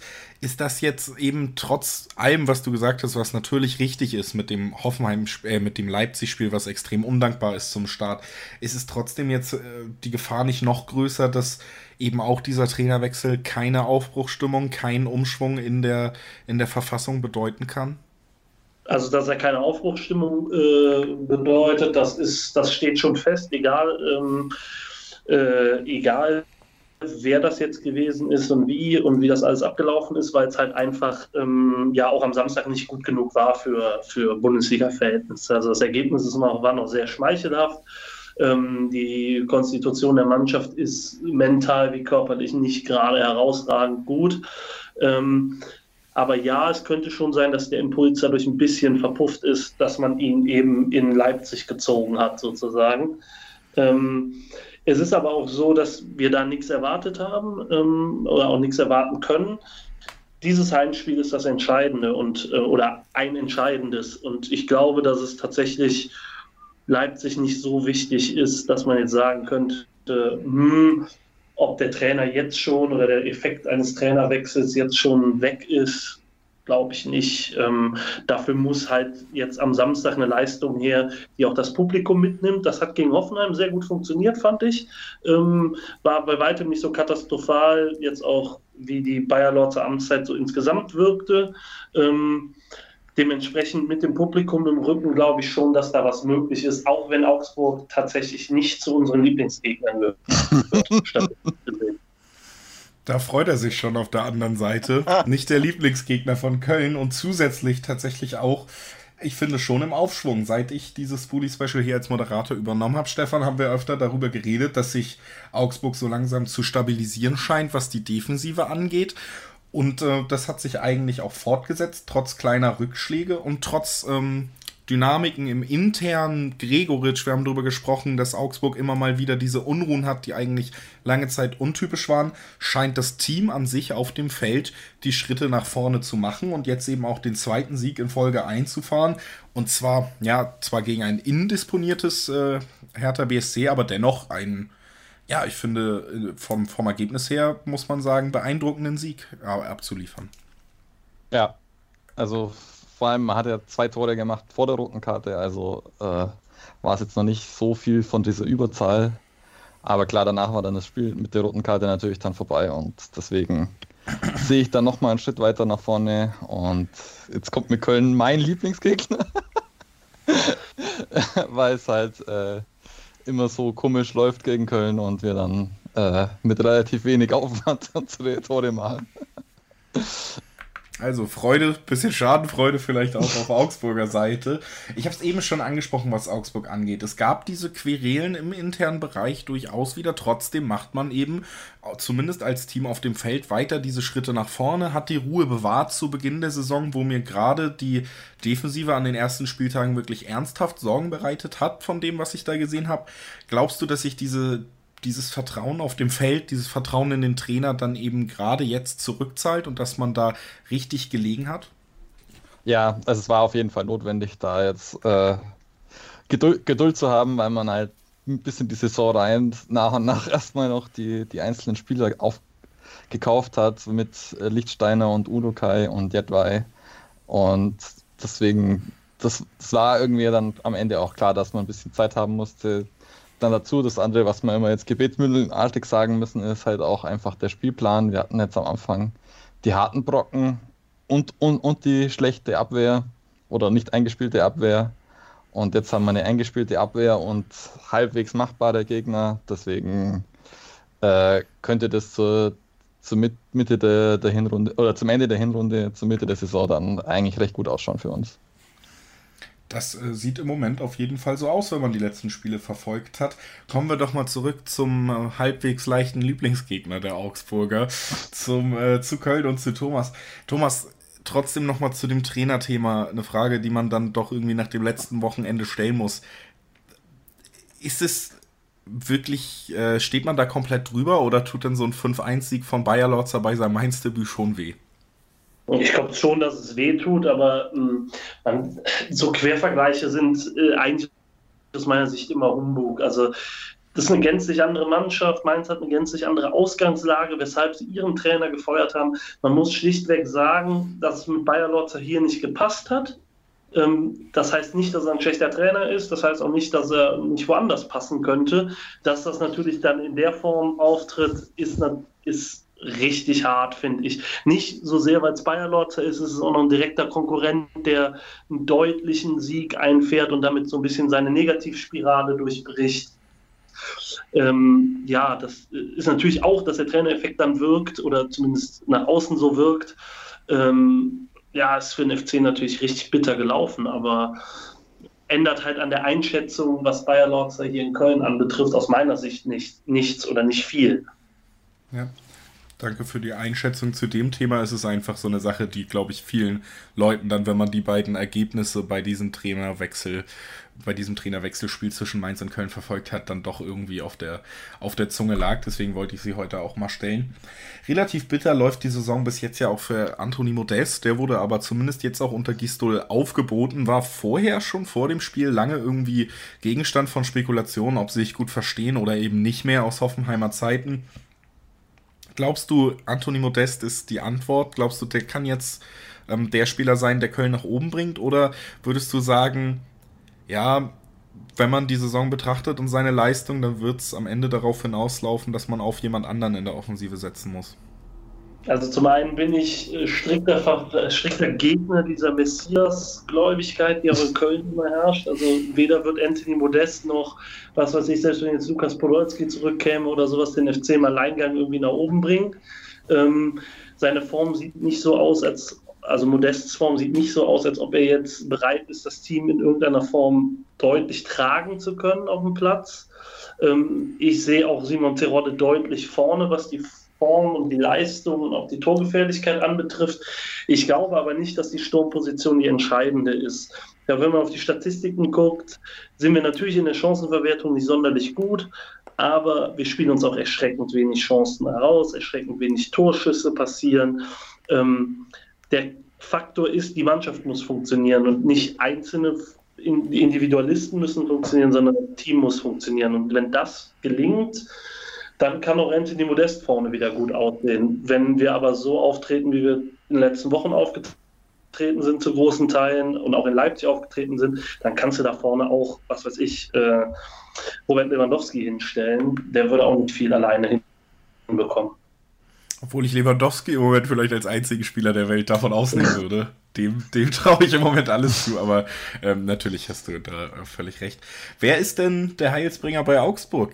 Bist, seid ihr da ein Fan von, äh, Stefan? Ich finde, ja, man könnte mal über Hahn reden, der ein sehr gutes Spiel gemacht hat. Oder liegt das eben auch, wie Thomas gesagt hat, daran, dass im Moment das Team dann gut funktioniert, dass äh, Finn Bogasson zwar ausfällt, aber man da eben genau jetzt diese Mischung gefunden hat, die funktioniert, dass man da auf den Gregorisch verzichtet, dafür einen Niederlechner hat, der das im, im Teamverbund halt viel besser macht, auch wenn die individuellen Qualitäten vielleicht gar nicht äh, so ungleich verteilt sind. Ja, das ist, das ist eben jetzt aktuell das Wichtige im Abstiegskampf wieder, dass sie halt äh, auch weil so viele neue sind, jetzt dann so langsam zu einer Einheit zusammengefunden haben. Wenn man jetzt natürlich auf die Aufstellung schaut, werden es immer weniger äh, Neuzugänge, die, die in der Startelf stehen, aber es ist halt dann so, dass halt dann die, die gestandenen Spieler oder auch die, die Jugendspieler wie Framberger dann doch wieder äh, nach vorne drängen und die, die neuen Spieler eher so ergänzen. Und ich denke, es ist keiner, der da jetzt gro groß raussticht. And, André Hahn wird man sehen, ob der jetzt nochmal spielen darf. Bei Marco Richter war es jetzt eine, eine ordentliche Prellung, wo er da auf, auf den Oberschenkel gekriegt hat. Und muss man jetzt schauen, ob er überhaupt spielen kann. Das werden wir am Wochenende sehen. Und was wir jetzt schon hören werden, sind eure Tipps. Thomas, was glaubst du denn? Wichtiges Spiel für den FC zu Hause, du hast es angesprochen. Kann man was holen? Wie tippst du das Spiel? Äh, 1-0 FC, frühes Tor, dann sehr, sehr, sehr langes Zittern und hoffentlich endlich mal ein bisschen Spielglück. Das ist also der Tipp von Kölner Seite. Stefan, was glaubst du, gibt der Lieblingsgegner dieses Jahr her? Also mindestens einen unberechtigten Elfmeter und per Videobeweis nochmal bestätigt und, und dann eiskalt reingedrückt 1 zu 0 für uns. Gut, äh, 1 zu 0 für Augsburg, 1 zu 0 für Köln. Ich äh, gehe da tatsächlich auch eher in Richtung Augsburg bei diesem Spiel, wenn ich finde, es beeindruckend, wie diese Schritte nach und nach gemacht wurden in der Spielentwicklung. Und ich habe einfach noch nicht so das Bild von Köln unter Gisdol, wie das Ganze aussehen könnte und vor allen Dingen, wie das Ganze aussehen könnte in einer Formation, in einer taktischen Idee, die Erfolg verspricht. Ich lasse mich da aber natürlich äh, sehr gerne überraschen. Ich wohne ja auch in Köln und habe da zumindest die, die Anwohnersympathie, dass da auch mal wieder äh, die Stimmung in der ganzen Stadt ein bisschen besser werden kann. Ich werde es auf jeden Fall auch mit Spannung verfolgen. Vielen Dank für eure Tipps. Vielen Dank, dass ihr da wart äh, Thomas und äh, Stefan. Danke euch. Gerne. Ich habe zu danken. Wir hören uns gleich wieder mit dem nächsten Spiel, das heißt Paderborn gegen Leipzig. Bleibt also dran, es lohnt sich auf jeden Fall. Die Zirbelnuss ist eine Wappenfigur in Form des. Auf die Zirbelnuss. Der FC Augsburg Talk. Wer ist gegangen, wer ist gekommen? Transfers, die Spiele oder Fangefühle. All das und mehr im FCA Talk. Optimal vorbereitet auf die Saison des FC Augsburg. Auf meinsportpodcast.de. Ein weiteres Mal willkommen zurück zum Bully Special auf meinsportpodcast.de De.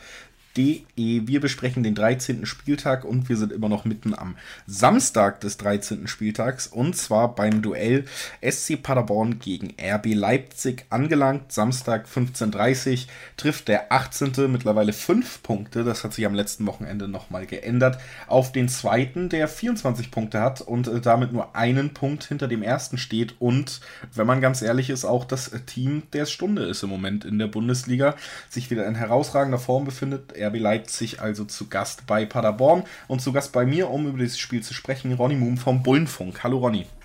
Hallo, grüß dich. Ja, Grüße zurück. Und äh, ich habe es schon gesagt, man geht als Zweiter in dieses Spiel. Wir fangen mal direkt mit Leipzig an. Da liegt ja deine Expertise in diesem Feld. Also, Zweiter, 24 Punkte, drei Siege jetzt wieder in Folge. Auch gegen Köln jetzt ja ungefährdet gewonnen, auf jeden Fall. Im Moment macht es Spaß, oder? Ja, wie man so typisch sagt, läuft. Ne? Also momentan funktioniert die Offensive sehr, sehr gut. Und äh, wir haben jetzt äh, einige Tore geschossen, zwar immer noch viele gekriegt, also im Verhältnis zur letzten Saison viele bekommen. Aber was die Offensive da gerade zeigt, oder die Mannschaft auch gegen tiefstehende Gegner gerade zeigt, das ist schon eine Weiterentwicklung zur letzten Saison und das macht echt Spaß, das zu beobachten. Ja, und besonders hervorheben, gerade bei diesem Punkt muss man dann auch wieder Timo Werner, ne? Ja, der hat definitiv einen Lauf. Ich hatte ja, ich glaube, letzte Woche schon darauf hingewiesen, dass er so ein bisschen eine neue Position hat, ein bisschen mehr pendelt um den, um den äh, Bereich des Stürmers drumherum, mal links, mal rechts, dann lässt er sich mal ins Mittelfeld fallen als Anspielstation. Mit Geschwindigkeit kann er dann auf die Abwehr zulaufen und wird natürlich von, von den ganzen Jungs drumherum auch äh, optimal in Szene gesetzt. Ne? Wenn Nkunku den Ball da erobert, und den dann direkt querlegt für Werner, dann ist das natürlich fast eine hundertprozentige. Und äh, wenn er solche Bälle kriegt, dann äh, trifft er natürlich auf alle Fälle. Ja, vieles, vieles läuft gerade bei Leipzig sehr gut, gerade in der Vorwärtsbewegung. Viele Leute sprechen ja in, in höchsten Tönen eben von dem, was Nagelsmanns Truppe da auf den auf den Platz bringt jede Woche. Und ich weiß, ich habe es schon früher gefragt, aber wir sind ja ein bisschen später in der Saison und als Moderator in so einem Format ist natürlich auch so ein bisschen die Aufgabe, dann doch mal was rauszukitzeln. Ja, schielt man jetzt doch mal wieder Richtung Platz 1 langsam? Ja, das ist auch eine Frage, die Julian Nagelsmann immer wieder gestellt bekommt. Also ähm, man will natürlich nicht schlechter werden als den Platz, den man jetzt gerade hat. Äh, Saisonziel war, glaube ich, 1 bis 4 oder ist 1 bis 4. Qualifikation für die Champions League, aber wenn man da die Chance hat, auch äh, an den oberen Platz zu klettern, dann wird man die sicherlich äh, ergreifen. Aber die Saison ist halt auch noch verdammt lang. Ne? Jetzt zwölf Spieltage, das ist äh, ein Drittel. Das ist noch sehr, sehr weit zu gehen und die Bayern kommen ja gerade wieder ins Laufen. Das ist, das ist echt noch ein ganz schön weiter Weg. Das ist es auf jeden Fall einen großen Anteil hat Julian Nagelsmann. Viele, eigentlich alle haben damit gerechnet, dass er mit Leipzig eben Großes erreichen kann und man sieht immer mehr seinen klaren Plan und seinen positiven Einfluss auch auf einzelne Spieler wie eben Timo Werner. Und es gab ja jetzt tatsächlich auch ein großes Interview bei Von, Do Von Torra mit äh, Nagelsmann und da hat er ausgeführt, dass sein Vertrag ohne Klauseln bis 2023 durchläuft und da wollte ich dich auch einfach mal fragen, ist das schon eine Erleichterung, wenn man das hört, wenn man da den vielleicht vielleicht den heißesten Trainer Europas gerade hat und der sich dann doch zumindest Stand jetzt im Fußball auch immer noch recht langfristig in diesem Verein sieht? Na, gefühlt passt das ja wie Faust aufs Auge mit ihm, äh, junger Trainer, junger Verein ähm, und das Dynamische. Und ähm, man hat ja in Hoffenheim gesehen, was passiert, wenn dann äh, so ein guter Trainer dann so eine Klausel drin hat. Dann geht das natürlich recht schnell, dass er dann auch äh, im Fall eines Erfolges ähm, rausgekauft werden darf, einfach so. Wobei er hat jetzt auch bei Montocha, glaube ich, selbst gesagt, dass in der heutigen Zeit bei Fußball auch alles äh, völlig unabhängig von Klauseln und äh, Vertragslaufzeiten, das geht ja alles so schnell. Kann ja auch sein, dass in anderthalb Jahren äh, in, in, Leipzig der Erfolg gar nicht mehr da ist und man ihn äh, gerne schnell loswerden würde, hat er auch selbst gesagt. Also das ist alles so schnelllebig. Ist natürlich eine Erleichterung im ersten Fall, falls jetzt die Bayern dann doch auf die Idee kommen, noch äh, die große Lösung zu suchen oder einer dieser ähm, englischen Clubs, die da immer wieder äh, genannt werden, dann ist es schon erstmal eine Beruhigung, dass es jetzt nicht holter die Polter aufgrund eines Vertragsbestandteils geht. Das ist schon mal, äh, das ist schon mal echt beruhigend. Also eigentlich rundum gute Laune in dieser Woche in Leipzig. Das kann sich natürlich auch heute Abend noch ändern. Wir nehmen Mittwochnachmittag auf und es steht ja noch ein Champions League-Duell an. Nicht nur ergebnistechnisch könnte das ein bisschen die Stimmung trüben, sondern natürlich auch personell immer gefährlich, wenn man eben nur eine kurze Woche hat. Doppelbelastung in dieser Woche. Das auch noch ein Thema, auf das wir gucken müssen nachher. Aber erstmal wollen wir ein bisschen auf den Gegner natürlich auch eingehen. Paderborn, Tabellenletzter mit fünf Punkten. Ich habe es hier schon mal gesagt und ich muss es leider auch wiederholen, auch zu Recht Tabellenletzter, denn man macht ähm, trotz positiven Ansätzen einfach äh, viel zu wenig aus diesen positiven Ansätzen. Da fehlt es an, an Reife und individueller Qualität in dieser Liga, um dann wirklich auch mal Zählbares mitzunehmen. Und leider für Paderborner Fans, muss man sagen, hat man das auch am vergangenen Wochenende gesehen. Da hat man ja furios gegen Dortmund aufgespielt, 3 zu 0 zur Halbzeit geführt, in der 49. durch Streli Mamba, der schon zwei Tore erzielt hatte, eine richtig, richtig große Chance aus 4-0 gehabt, was es vielleicht beendet hätte. Und dann ist Dortmund zurückgekommen, hat eben noch drei Tore gemacht, das letzte in der 94. Und auch wenn man sich vorher wahrscheinlich über einen Punkt in Dortmund gefreut hätte, fühlt es sich nach so einem Spiel dann doch eher wie eine Niederlage an. Dazu kommt, man ist 129 Kilometer gelaufen in der Teamleistung, das, was wirklich eine absurd hohe Laufleistung ist. Selbst Dortmund hat da richtig geliefert, was das angeht. 124 Kilometer gezeigt, aber 129 ist wirklich eine enorme Summe, die man ganz selten so sieht. Man hat sie also richtig reingeworfen und dann dennoch nur einen Punkt mitgenommen. Und das zieht sich so ein bisschen durch die Paderborner Saison. Die Stärken liegen ganz klar im Konterspiel. Glaubst du, wir haben darüber geredet, dass Paderborn mit dem, was sie auch gegen Dortmund gezeigt haben, eben auch der vielleicht etwas anfälligeren Defensive im Vergleich zur Offensive von Leipzig gefährlich werden kann? Ähm, die haben schnelle Jungs, äh, aber haben wir hinten auch. Also ein Klostermann oder Upamecano, die haben natürlich auch eine Endgeschwindigkeit. Ich glaube nicht, dass ein äh, Mamba, so gut er da auch mit Geschwindigkeit unterwegs war, einem Upamecano davon laufen würde. Das kann ich mir aktuell bildlich nicht vorstellen. Da kann ich mir sowieso wenige Stürmer vorstellen aktuell. Aber äh, das kann ich mir nicht vorstellen, dass wir uns da so überrumpeln lassen werden. Das hat Joel Nagelsmann natürlich auch beobachtet, was da passiert ist und das Trainerteam auch und die werden dann schon ihre Schlüsse daraus gezogen haben. Die Laufleistung ist natürlich phänomenal, das, das, ist, schon, das ist schon Wahnsinn und das zeigt aber auch äh, den Fußball, wo, wo Paderborn herkommt und was sie spielen wollen, dass man darauf eingestellt äh, sein muss, dass die permanent auf den Füßen stehen. Und das kann natürlich genau nach so einer Europaspielwoche, die ich eben schon angesprochen habe, durchaus dann auch ein Problem sein, wenn da sehr motivierte, frische 129 Kilometerläufer auf einen zukommen. Das vielleicht tatsächlich so eine, so eine kleine Restgefahr, die Leipzig da erwartet. Aber ich glaube, im Endeffekt sind wir uns da beide einig und du kannst es ja gerne dann bestätigen oder eben doch verneinen, dass Leipzig da ohne irgendwelche Diskussionen als, als großer Favorit in dieses Spiel geht. Ja, definitiv. Also das kann man, glaube ich, nicht, äh, das kann man, glaube ich, nicht abstreiten, dass wir da der Favorit aktuell sind. Ähm, definitiv nicht. Ist ja immer erfrischend zu hören. Wir haben ja viele Vereine, gerade wie, wie Gladbach, wie ähm, Freiburg, die dann vielleicht höher stehen, als sie selber erwartet haben und sich dann ein bisschen schwer tun, noch das so auszudrücken als großer Favorit. Auch Lucien Favre zum Beispiel, der Dortmunder Trainer, findet jeden Gegner ja sehr stark. Aber ich glaube, dass, wie gesagt, da sind wir uns auf jeden Fall einig, dass Leipzig als, als großer Favorit zum Tabellenletzten reist. Wie sieht es denn personell im Moment aus. Und äh, ja, wir können, wie gesagt, nur vorgreifen. Wir haben das Spiel heute Abend ja noch nicht gesehen. Ähm, die Defensive ist immer noch die Baustelle. Hat ja nun auch Terotte gegen Upamecano noch ordentlich ausgeteilt. Der hat da eine leichte Knöchelprellung. Muss man heute Abend sehen, ob er überhaupt spielt. Aber ich denke mal, spätestens am äh, Samstag sollte er wieder dabei sein. Mukiele ist noch ein äh, Wackelkandidat, muss man gucken. Auch Halzenberg war wieder angeschlagen. Also wenn dann äh, Problemfälle in der Defensive, wobei Ilsanger ist dann ausgeruht, weil der darf ja in der Champions League nicht spielen. Der ist auf alle Fälle wieder da, hat auch eine ordentliche Geschwindigkeit, äh, ordentliche Körperlichkeit. Das wäre dann wichtig. Ansonsten vorne ist Paulsen zurück. Ja, und dann halt die Langzeitverletzten wie Adams und Wolf, die werden noch ein Weilchen brauchen, die werden dann vermutlich erst in der Rückrunde zu sehen sein. Ähm, wie gesagt, die größte Baustelle aktuell immer noch die Defensive.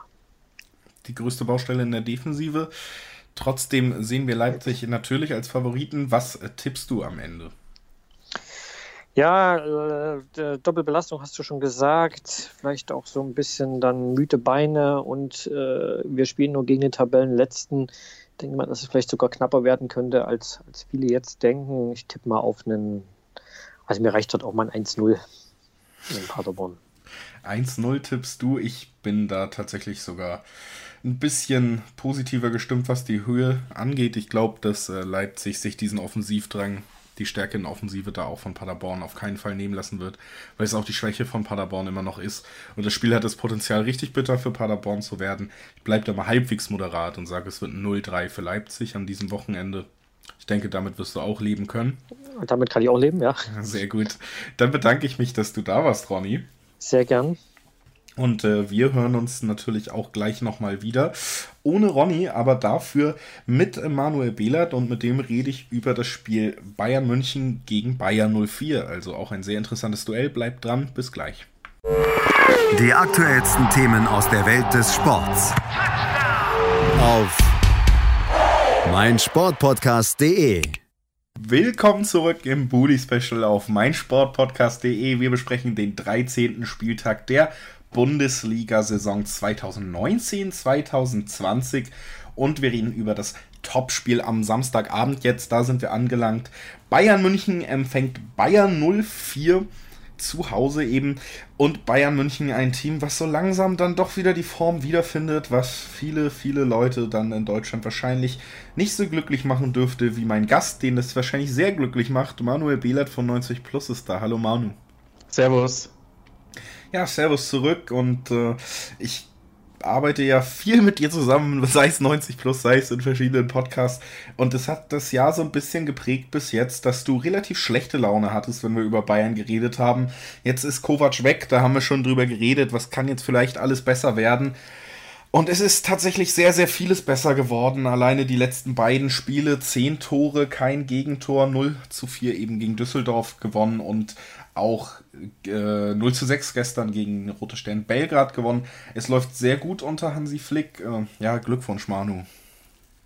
Ja, danke. Ähm, es ist auf jeden Fall so, dass die Dinge, die wir angesprochen haben, schon zuletzt, ähm, die positiv aufgefallen sind in den ersten beiden Spielen gegen Piraeus und gegen Dortmund, ähm, dass die sich nicht nur durchziehen, ähm, sondern dass die einfach tatsächlich noch ähm, ausgeprägter jetzt vorhanden sind. Also es ist eine klare ähm, Struktur im Aufbau jetzt zu sehen, nicht mehr diese ähm, berühmt-berüchtigte U-Formation, die man da im Aufbau gesehen hat, wo man einfach ähm, ja, kaum Möglichkeiten hatte, man passt einigermaßen kreativ aus, aus der Defensive herauszuspielen, sondern es ist einfach eine deutlich bessere Grundordnung auf dem Platz zu sehen. Ähm, die Abstände zwischen den Mannschaftsteilen sind geringer und das sind so ganz kleine Nuancen, die zusammengreifen und ähm, da passt im Moment ein Rädchen ins andere. Die kürzeren Abstände ähm, haben natürlich dann auch zur Folge, dass man deutlich leichter ins Gegenpressing kommt, weil jeder irgendwie mit abgesichert ist.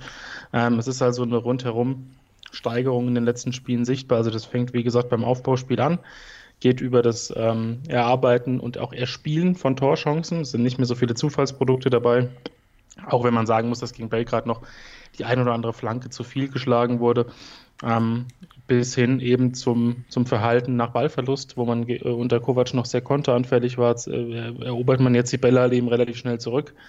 Ähm, wie man so schön sagt, Angriff ist die beste Verteidigung und Bayern attackiert nach Ballverlust eben extrem früh, extrem konsequent, gewinnt sehr, sehr viele Zweikämpfe und ich habe auch das Gefühl, dass die einzelnen Spieler, ähm, dass es nicht nur eine, eine gesamtmannschaftliche oder gesamttaktische Verbesserung ist, sondern auch, dass einzelne Spieler einfach ein bisschen sich wohler fühlen, damit dass jetzt ähm, eine deutlich bessere Struktur herrscht, ähm, was ja einerseits logisch ist, aber andererseits ähm, auch trotz allem äh, erfreulich zu sehen. Und ähm, positiv überrascht bin ich definitiv, dass es so schnell so gut funktioniert hat, das ist klar so schnell so gut funktioniert.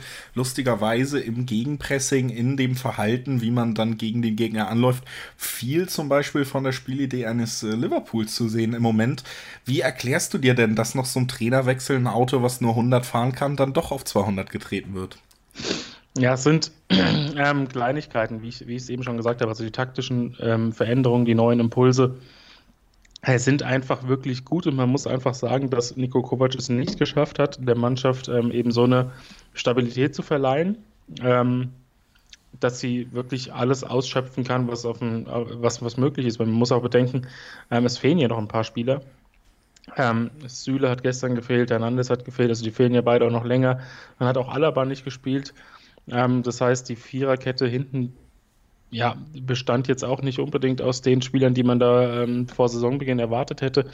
Aber ähm, das ist, wie gesagt, es baut alles aufeinander auf. Also nach der Kovac-Entlassung wurde ähm, der Mannschaft Mut zugesprochen, es wurde mental ähm, versucht, da positiv Einfluss zu nehmen und eben Hansi Flick versucht jetzt nach und nach Kleinigkeiten zu erarbeiten. Bei Kovac hatte ich immer so ein bisschen das Gefühl, dass er die Dinge, die schlecht liefen, in einem Spiel aufarbeiten wollte und Fehler abgestellt hat, ohne irgendwie dabei eine eigene Identität äh, zu kreieren. Dann wurden einfach neue Fehler gemacht. Ähm, das war so ein Kreislauf, der insgesamt dann sehr unglücklich war und dem arbeitet Flick jetzt entgegen, indem er der Mannschaft eben wieder eine klare Identität verleiht und eben anhand dieser Identität dann versucht, ähm, die Fehler eben zu vermeiden, die vorher gemacht wurden. Und das klappt bisher gut. Wenn man gleich man auch dazu sagen muss, ähm, ein ganz großer Brocken war immer noch nicht dabei und Dortmund kann man im Moment ja nicht als großen Brocken zählen. Gut, danke dir für deine Einschätzung zu diesem Thema und zu Dortmund. Ähm, das ist äh, ein netter kleiner Seitenhieb, den ich jetzt einfach mal so hinnehme. Wir müssen natürlich aber auch über den Gegner sprechen, der jetzt kommt und ob das vielleicht der dann erste große Brocken ist. Leverkusen auf Rang 9 mit 19 Punkten, damit 5 Punkte hinter Bayern. Die stehen ja mittlerweile auf Platz äh, 3, 24 Punkte, nur ein Punkt hinter dem Spitzenreiter noch. Und wir haben jetzt ausführlich darüber gesprochen, dass es äh, deutlich bergauf geht, seit Flick Trainer ist.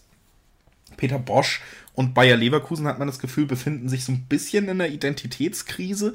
Wenn man äh, an Peter Bosch gedacht hat, hat man lange an berauschenden Offensivfußball und äh, das beste Ergebnis ist eins, wo man eins mehr schießt, als man kassiert hat, gedacht.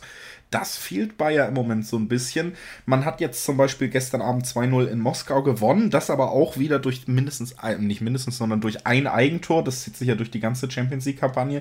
Generell spielt Leverkusen im Moment oft ja, an diesem offensiven Spektakel vorbei, kriegt es aber dann wenigstens hin, keine Gegentore zu kassieren. Wie siehst du Leverkusen im Moment? Was, was strahlt dieses Team oder wofür steht dieses Team in, zu diesem Zeitpunkt der Saison?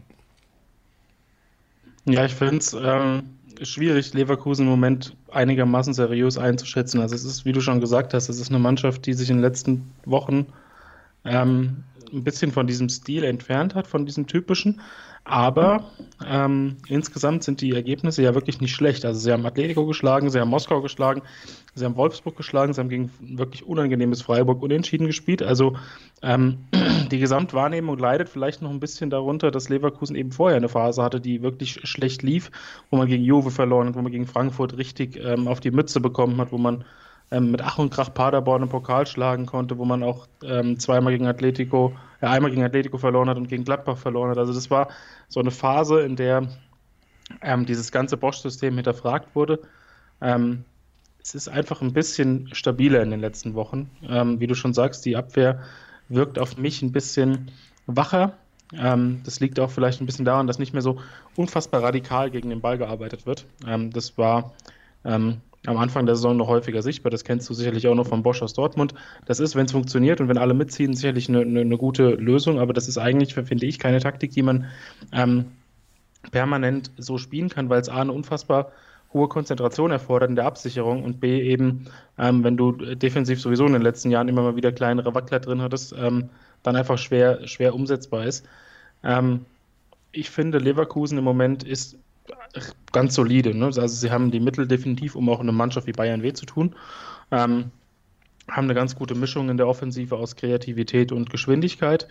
Haben mit Volland einen Stürmer, den ich immer noch sehr schätze, finde, der bewegt sich wirklich im, im, in den, im Neuner-Raum wirklich sehr gut, ist sehr geschickt, weiß ganz genau, welche Lücken er besetzen muss, um eine gegnerische Abwehr vor Probleme zu stellen.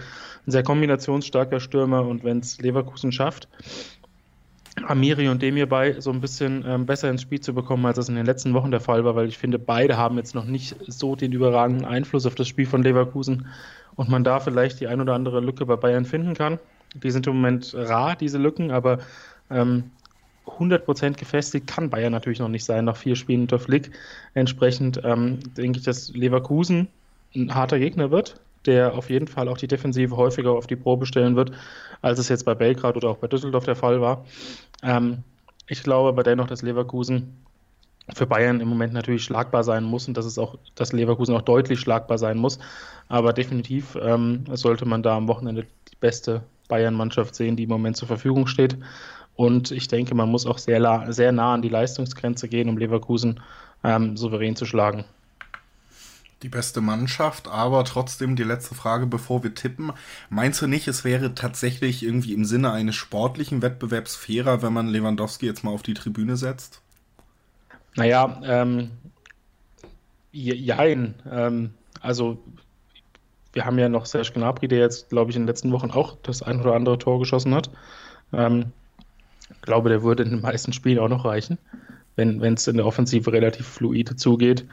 Ähm, Ja, aber über Lewandowski brauchen wir, glaube ich, nicht reden. Ähm, der hat ja selbst in den schlimmsten Krisenzeiten dieser Saison, wo überhaupt nichts lief, selbst bei dem Spiel in Frankfurt, wo die Mannschaft sich komplett verweigert hat, hat er ja noch ein Tor geschossen, das, das unmenschlich äh, gut er, erzielt war. Also das ist, ähm, den muss man im Moment irgendwie nur, nur irgendwie ins, ins Spiel bringen und irgendwie am 16er äh, an den Ball kommen lassen und das Tor fällt. Ja, es ist äh, Mensch gegen Maschine. Also, ja, so ein bisschen. das ist, ist, ist unerklärlich im Moment. Es ist wirklich, ähm, das muss man nochmal herausstellen, dass auf jeden Fall der, der beste Mittelstürmer der Welt im Moment in der Bundesliga spielt und der spielt bei Bayern und der hat wahrscheinlich auch Einfluss auf deinen Tipp jetzt. Was glaubst du denn wird am Ende auf dem Scoreboard stehen?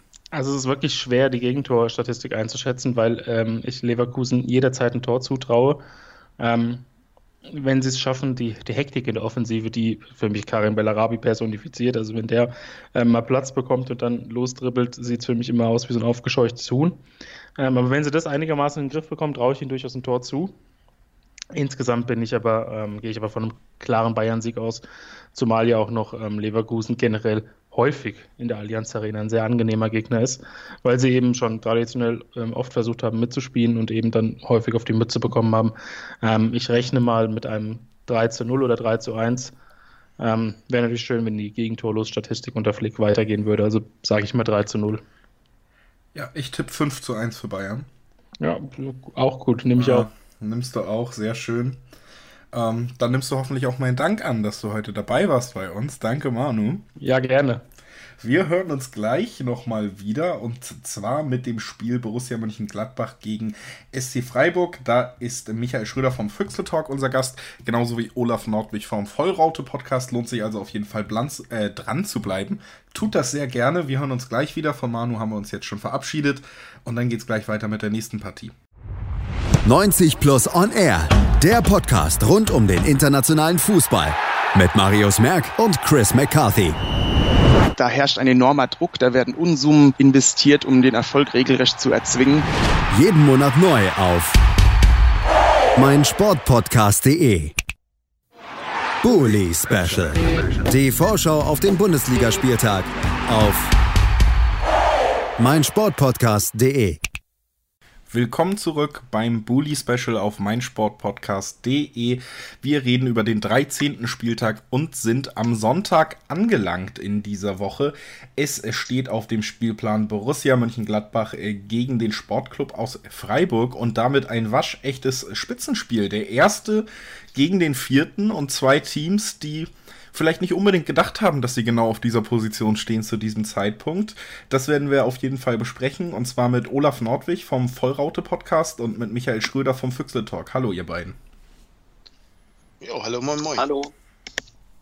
Ja, schön, dass ihr da seid und wir fangen direkt mal dann mit dem Gastgeber an, Gladbach. Ich habe es gesagt, immer noch Tabellenführer, allerdings ein bisschen Vorsprung eingebüßt, denn das letzte Spiel, das war das gegen den Aufsteiger aus Berlin, Union Berlin, und da ging man dann mit einem 2-0 wieder nach Hause, hat nach äh, Dortmund als zweites Spitzenteam dann auch in Berlin erfahren müssen, dass das Stadion, dass der Gegner doch ein sehr unangenehmer sein kann. Wie waren die Gefühle direkt nach so einer Niederlage gegen jemanden aus der unteren Tabellenregion? Ach, ich denke mal, die, Tabelle hat da viel dann kompensiert, weil wir immer noch Spitzenreiter sind und, und die, also den Vorsprung zwar jetzt ein bisschen eingebüßt haben, nur noch einen Punkt. Aber ja, es ist, gehört dazu. Ich denke, wir sind alle realist genug, um zu sagen, ja, ähm, es gibt solche Spiele, die wir auch verlieren können. Es war ja jetzt kein, kein äh, Auftritt der Mannschaft, der sozusagen so ein Rückfall war, sondern die hat eigentlich vernünftig gespielt, hat in der zweiten Halbzeit halt nicht geschafft, die Überlegenheit auch in Tore umzumünzen oder in Torchancen, wenn wir das noch genauer wollen. Ja, daran muss gearbeitet werden, aber im Endeffekt, ähm, wir haben ein paar Spiele glücklich gewonnen, dies haben wir jetzt ein bisschen unglücklicher verloren und aber äh, alles on track, würde ich sagen. Also noch nicht so der ganz große Downer jetzt. Nee, nee, auf keinen Fall. Ich meine, ähm, hatte ich ja auch, glaube ich, bei der letzten Woche gesagt, normalerweise ähm, auch vor der Zeit Rose hätten wir solche Spiele äh, immer verloren, weil das sind einfach Gegner, die, die für uns unangenehm spielten, also diese auch mehr körperliche und robuste Art und die uns immer, immer auf, vor Probleme gesetzt haben. Jetzt spielen wir ein bisschen anders, halten dagegen und also wie gesagt, der Auftritt der Mannschaft ähm, macht da jetzt, war jetzt kein, kein großer Rückfall, von daher ist alles okay. Alles okay, die Stimmung noch im Lot in Gladbach und das natürlich auch zu Recht, wenn man weiter vom Platz an der Sonne grüßt. Und wie ein Platz an der Sonne muss sich auch jede Woche der Blick auf die Tabelle für Freiburg anfühlen. Vierter Platz, 22 Punkte, damit auch nur drei hinter dem Tabellenführer, über den wir gerade gesprochen haben. Ich habe schon gesagt, ein waschechtes Spitzenspiel an diesem Wochenende. Wie fühlt sich das an, dass man bei so einem waschechten Spitzenspiel dabei ist, Michael? Äh, verrückt. Vor allem, weil wir ja auch als Spitzenmannschaft in Berlin verloren haben. nee, also es ist immer noch sehr unwirklich und wird auch äh, die paar Wochen, die das wahrscheinlich noch hält, vielleicht äh, hoffentlich wird es einfach auch so bleiben. Das ist einfach eine Tabellenregion, in die wir eigentlich nicht gehören. Ähm, umso schöner, dass die letzten paar Wochen auch ein bisschen gezeigt haben oder ein bisschen zeigen konnten, dass es nicht nur am, ja, Anführungszeichen, leichten Auftaktprogramm dann doch lag nicht nur am leichten Auftaktprogramm, das haben wir auch schon seit ein, zwei Wochen festgestellt. Und jetzt war es ja auch für euch am letzten Wochenende schon ein Spiel gegen eine Mannschaft, die äh, vom Kader her sehr gut aufgestellt ist, die auch punktemäßig noch nicht außer Reichweite ist, da ganz oben mitzuspielen. Und wieder konnte man sich zumindest einen Punkt abtrotzen und das gegen ein Leverkusen, was äh, genau sagen wir mal, genau gezeigt hat, was Freiburg gerade vielleicht auch vielen Teams voraus hat, nämlich einfach eine gewisse Effektivität und eine gewisse Portion Riesenglück.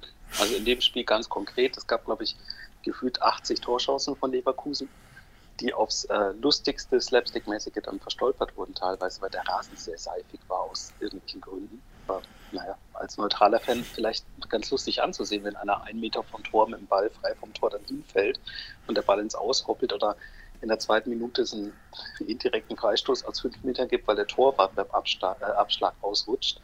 Ähm, es hatte seine Slapstick-Momente, das Spiel. Es hat aber auch die Momente der letzten Wochen, wie du sagst, dass man sich ähm, so ein bisschen drauf verlassen kann, anscheinend in dieser Saison, auch wenn ich, während ich sage, mir nicht vorstellen kann, warum das so ist, dass man sich auf dieses Glück verlassen kann, dass man eben weiß, okay, ja, wir machen einfach unser Ding, wir arbeiten alles ab, wie der Trainerstab sagt, und dann haben wir vielleicht Glück und wenn es dumm läuft, dann spielen wir unentschieden. Also es ist wirklich, wirklich eine ganz komische Saison.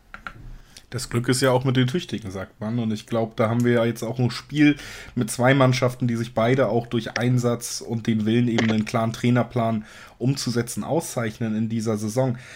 Olaf, wenn du jetzt weißt, äh, Freiburg kommt und Freiburg hat einen sehr guten Lauf, man hat schon gegen Union Berlin gesehen, das ist auch ein Team, was sich wirklich reinhaut, natürlich immer auch gegen Gladbach einen Stich sehen kann.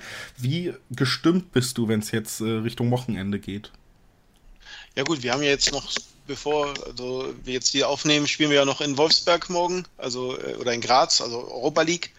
Ähm, mal gucken, wie wir da zurückkommen und wie es da wichtiges Spiel jetzt äh, für den internationalen Verbleib. Aber klar, ähm, wenn man sich die Bilanz gegen Freiburg, wir haben weniger Siege als Niederlagen. Also da ist und wir tun uns traditionell. Also wenn ich jetzt, hätte ich jetzt das, was ich bei Union letzte Woche gesagt habe, kann ich bei Freiburg wieder sagen, ist traditionell eine Mannschaft, gegen die wir uns schwer tun. In Freiburg natürlich schwerer als zu Hause. Ähm, aber ich denke, wenn wir, wenn uns das angesprochene Spielglück wiederholt ist und wir ne, die Chancen auch früh reinmachen, die uns in, äh, mit dem Pfostenkopfball sozusagen in, bei Union verwehrt geblieben sind, wenn wir das wieder umsetzen können, jetzt nicht noch mit, mit weiteren Ausfällen äh, ähm, aus Wolfsburg zurückkommen, dann äh, sehe ich sehr posi eigentlich positiv in das Spiel. Positiv in das Spiel also und Freiburg, über die hört man eigentlich jede Woche, wenn wir über sie sprechen, ab davon, dass sie diese Saison sehr guten Lauf haben, dass äh, jeder Gegner sagt, die waren schon immer unangenehm zu spielen. Michael, steht man jetzt eigentlich vielleicht da, wo man schon immer hingehört hat? Ist ein bisschen komisch, die Geschichte. Ne? Also, wenn dem so wäre, dann wäre die Titelseite nicht so näher auf dem Kopf. Aber Spaß beiseite. Also, bei Gladbach kann ich es absolut unterschreiben. Es ist ähm, so Gladbach, Schalke. Es gibt so ein paar Mannschaften, bei denen man denkt, ja, ah, okay, da kann was gehen, traditionell, was auch ja nicht erklärbar ist, außer vielleicht psychologisch, weil das sind ja verschiedenste Mannschaften über die letzten 30 Jahre mit komischsten äh, Trainerkonstellationen, ganz verschiedenen Taktiken und Aufstellungen und trotzdem ist die Bilanz dann so, dass du sagst, okay, das ist mal wieder jemand, wo man gerne hinfährt. Plus jetzt am Wochenende hat man vielleicht den Vorteil, den wir vor dem Frankfurt-Spiel ja auch schon mal äh, besprochen hatten. Gegner, der auswärts ähm, in Europa ran muss und wir haben eben die ganze Woche Zeit, uns schön akribisch vorzubereiten, was die Spezialität ja von Christian Streich ist. Ähm, das ist auch bei mir so, dass ich dann eher positiv ins Spiel sehe und dann wird es natürlich spannend, wer von uns beiden nicht recht. Ja, also schon mal gute Laune überall. Wir können ja noch mal Olaf fragen, wie schätzt du das ein jetzt mit dem Spiel in Europa? Ist das ein klarer Nachteil? Äh, ja gut, wir wollten dahin, also das kannst du auch so beantworten. Natürlich, wir sind froh, dass wir Europa spielen. Wir wollen auch in Europa überwintern. Insofern gehört das dazu.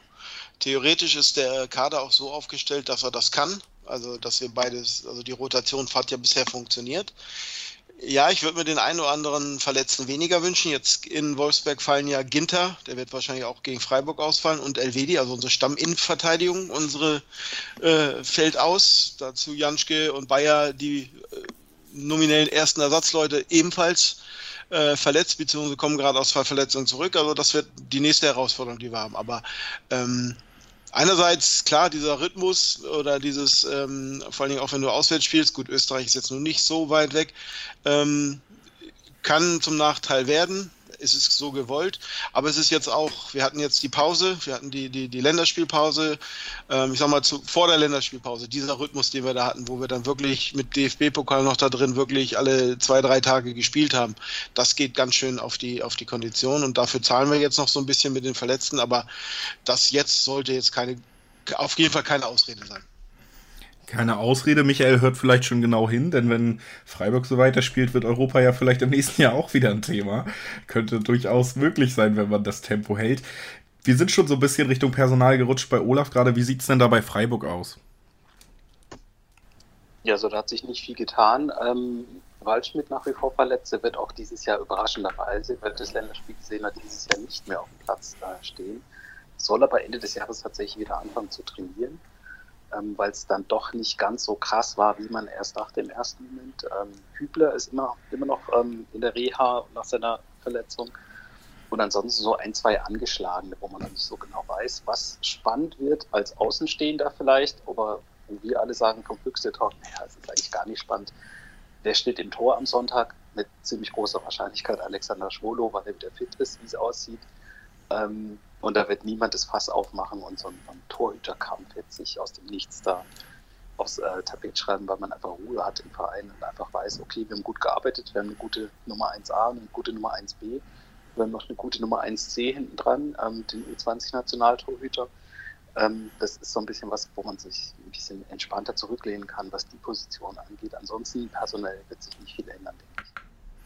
Also, wir wissen über die Vorzeichen Bescheid. Wir wissen, dass die Stimmung auf beiden Seiten halbwegs positiv ist.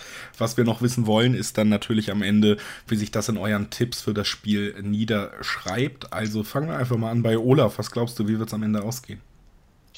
Ja, ich denke, es wird ein harter Kampf, schweres Spiel. Am Ende gewinnen wir aber mit 2 zu 1. Also 2 zu 1 für die Heimmannschaft. Äh, der positiv gestimmte Michael hält dagegen mit genau, ich bin bis auf die Zahlen bei dir und sage, das wird genauso wie bei dem Frankfurt-Spiel bei uns nach einer äh, Europacup-Woche für den Gegner, wird es ein dreckiges 1-0 für dreckiges 1-0. Ich tippe tatsächlich auf ein 2 zu 2. Ich denke, Freiburg kann dagegenhalten. Ich glaube auch, dass der Vorteil durch die Europa League gegeben ist. Ich glaube aber auch, dass Gladbach im Moment viel richtig macht und dass sie da jetzt nicht eine Niederlage einfahren werden, aber eben den Schwung nicht ganz aufrecht halten können, den man in den letzten Wochen noch hatte, jetzt auch nach der Union-Niederlage. Also ich liege äh, in der Mitte, tippe ein 2-2. Und äh, dann bleibt mir eigentlich nur noch, mich bei euch zu bedanken, dass ihr da wart. Schön, dass ihr Zeit gefunden habt. Gerne. Gerne. Und wir hören uns gleich wieder mit dem achten Spiel des 13. Spieltags, nämlich Wolfsburg gegen Werder Bremen. Bleibt also dran. Gleich andere Gäste, selber Moderator. Bis gleich. Der Füchsle Talk. Die Analyse. Aus meiner Sicht ist dieses Experiment gescheitert. Die Vorschau. Ich mache mir meine Welt, wie sie mir gefällt. Kann Pibi Langstrumpf singen, aber nicht die Fußball-Bundesliga. Der prüfende Blick. Ja, die Stimmung ist super. Alles zum SC Freiburg mit Michael. Der Füchsle Talk auf meinsportpodcast.de.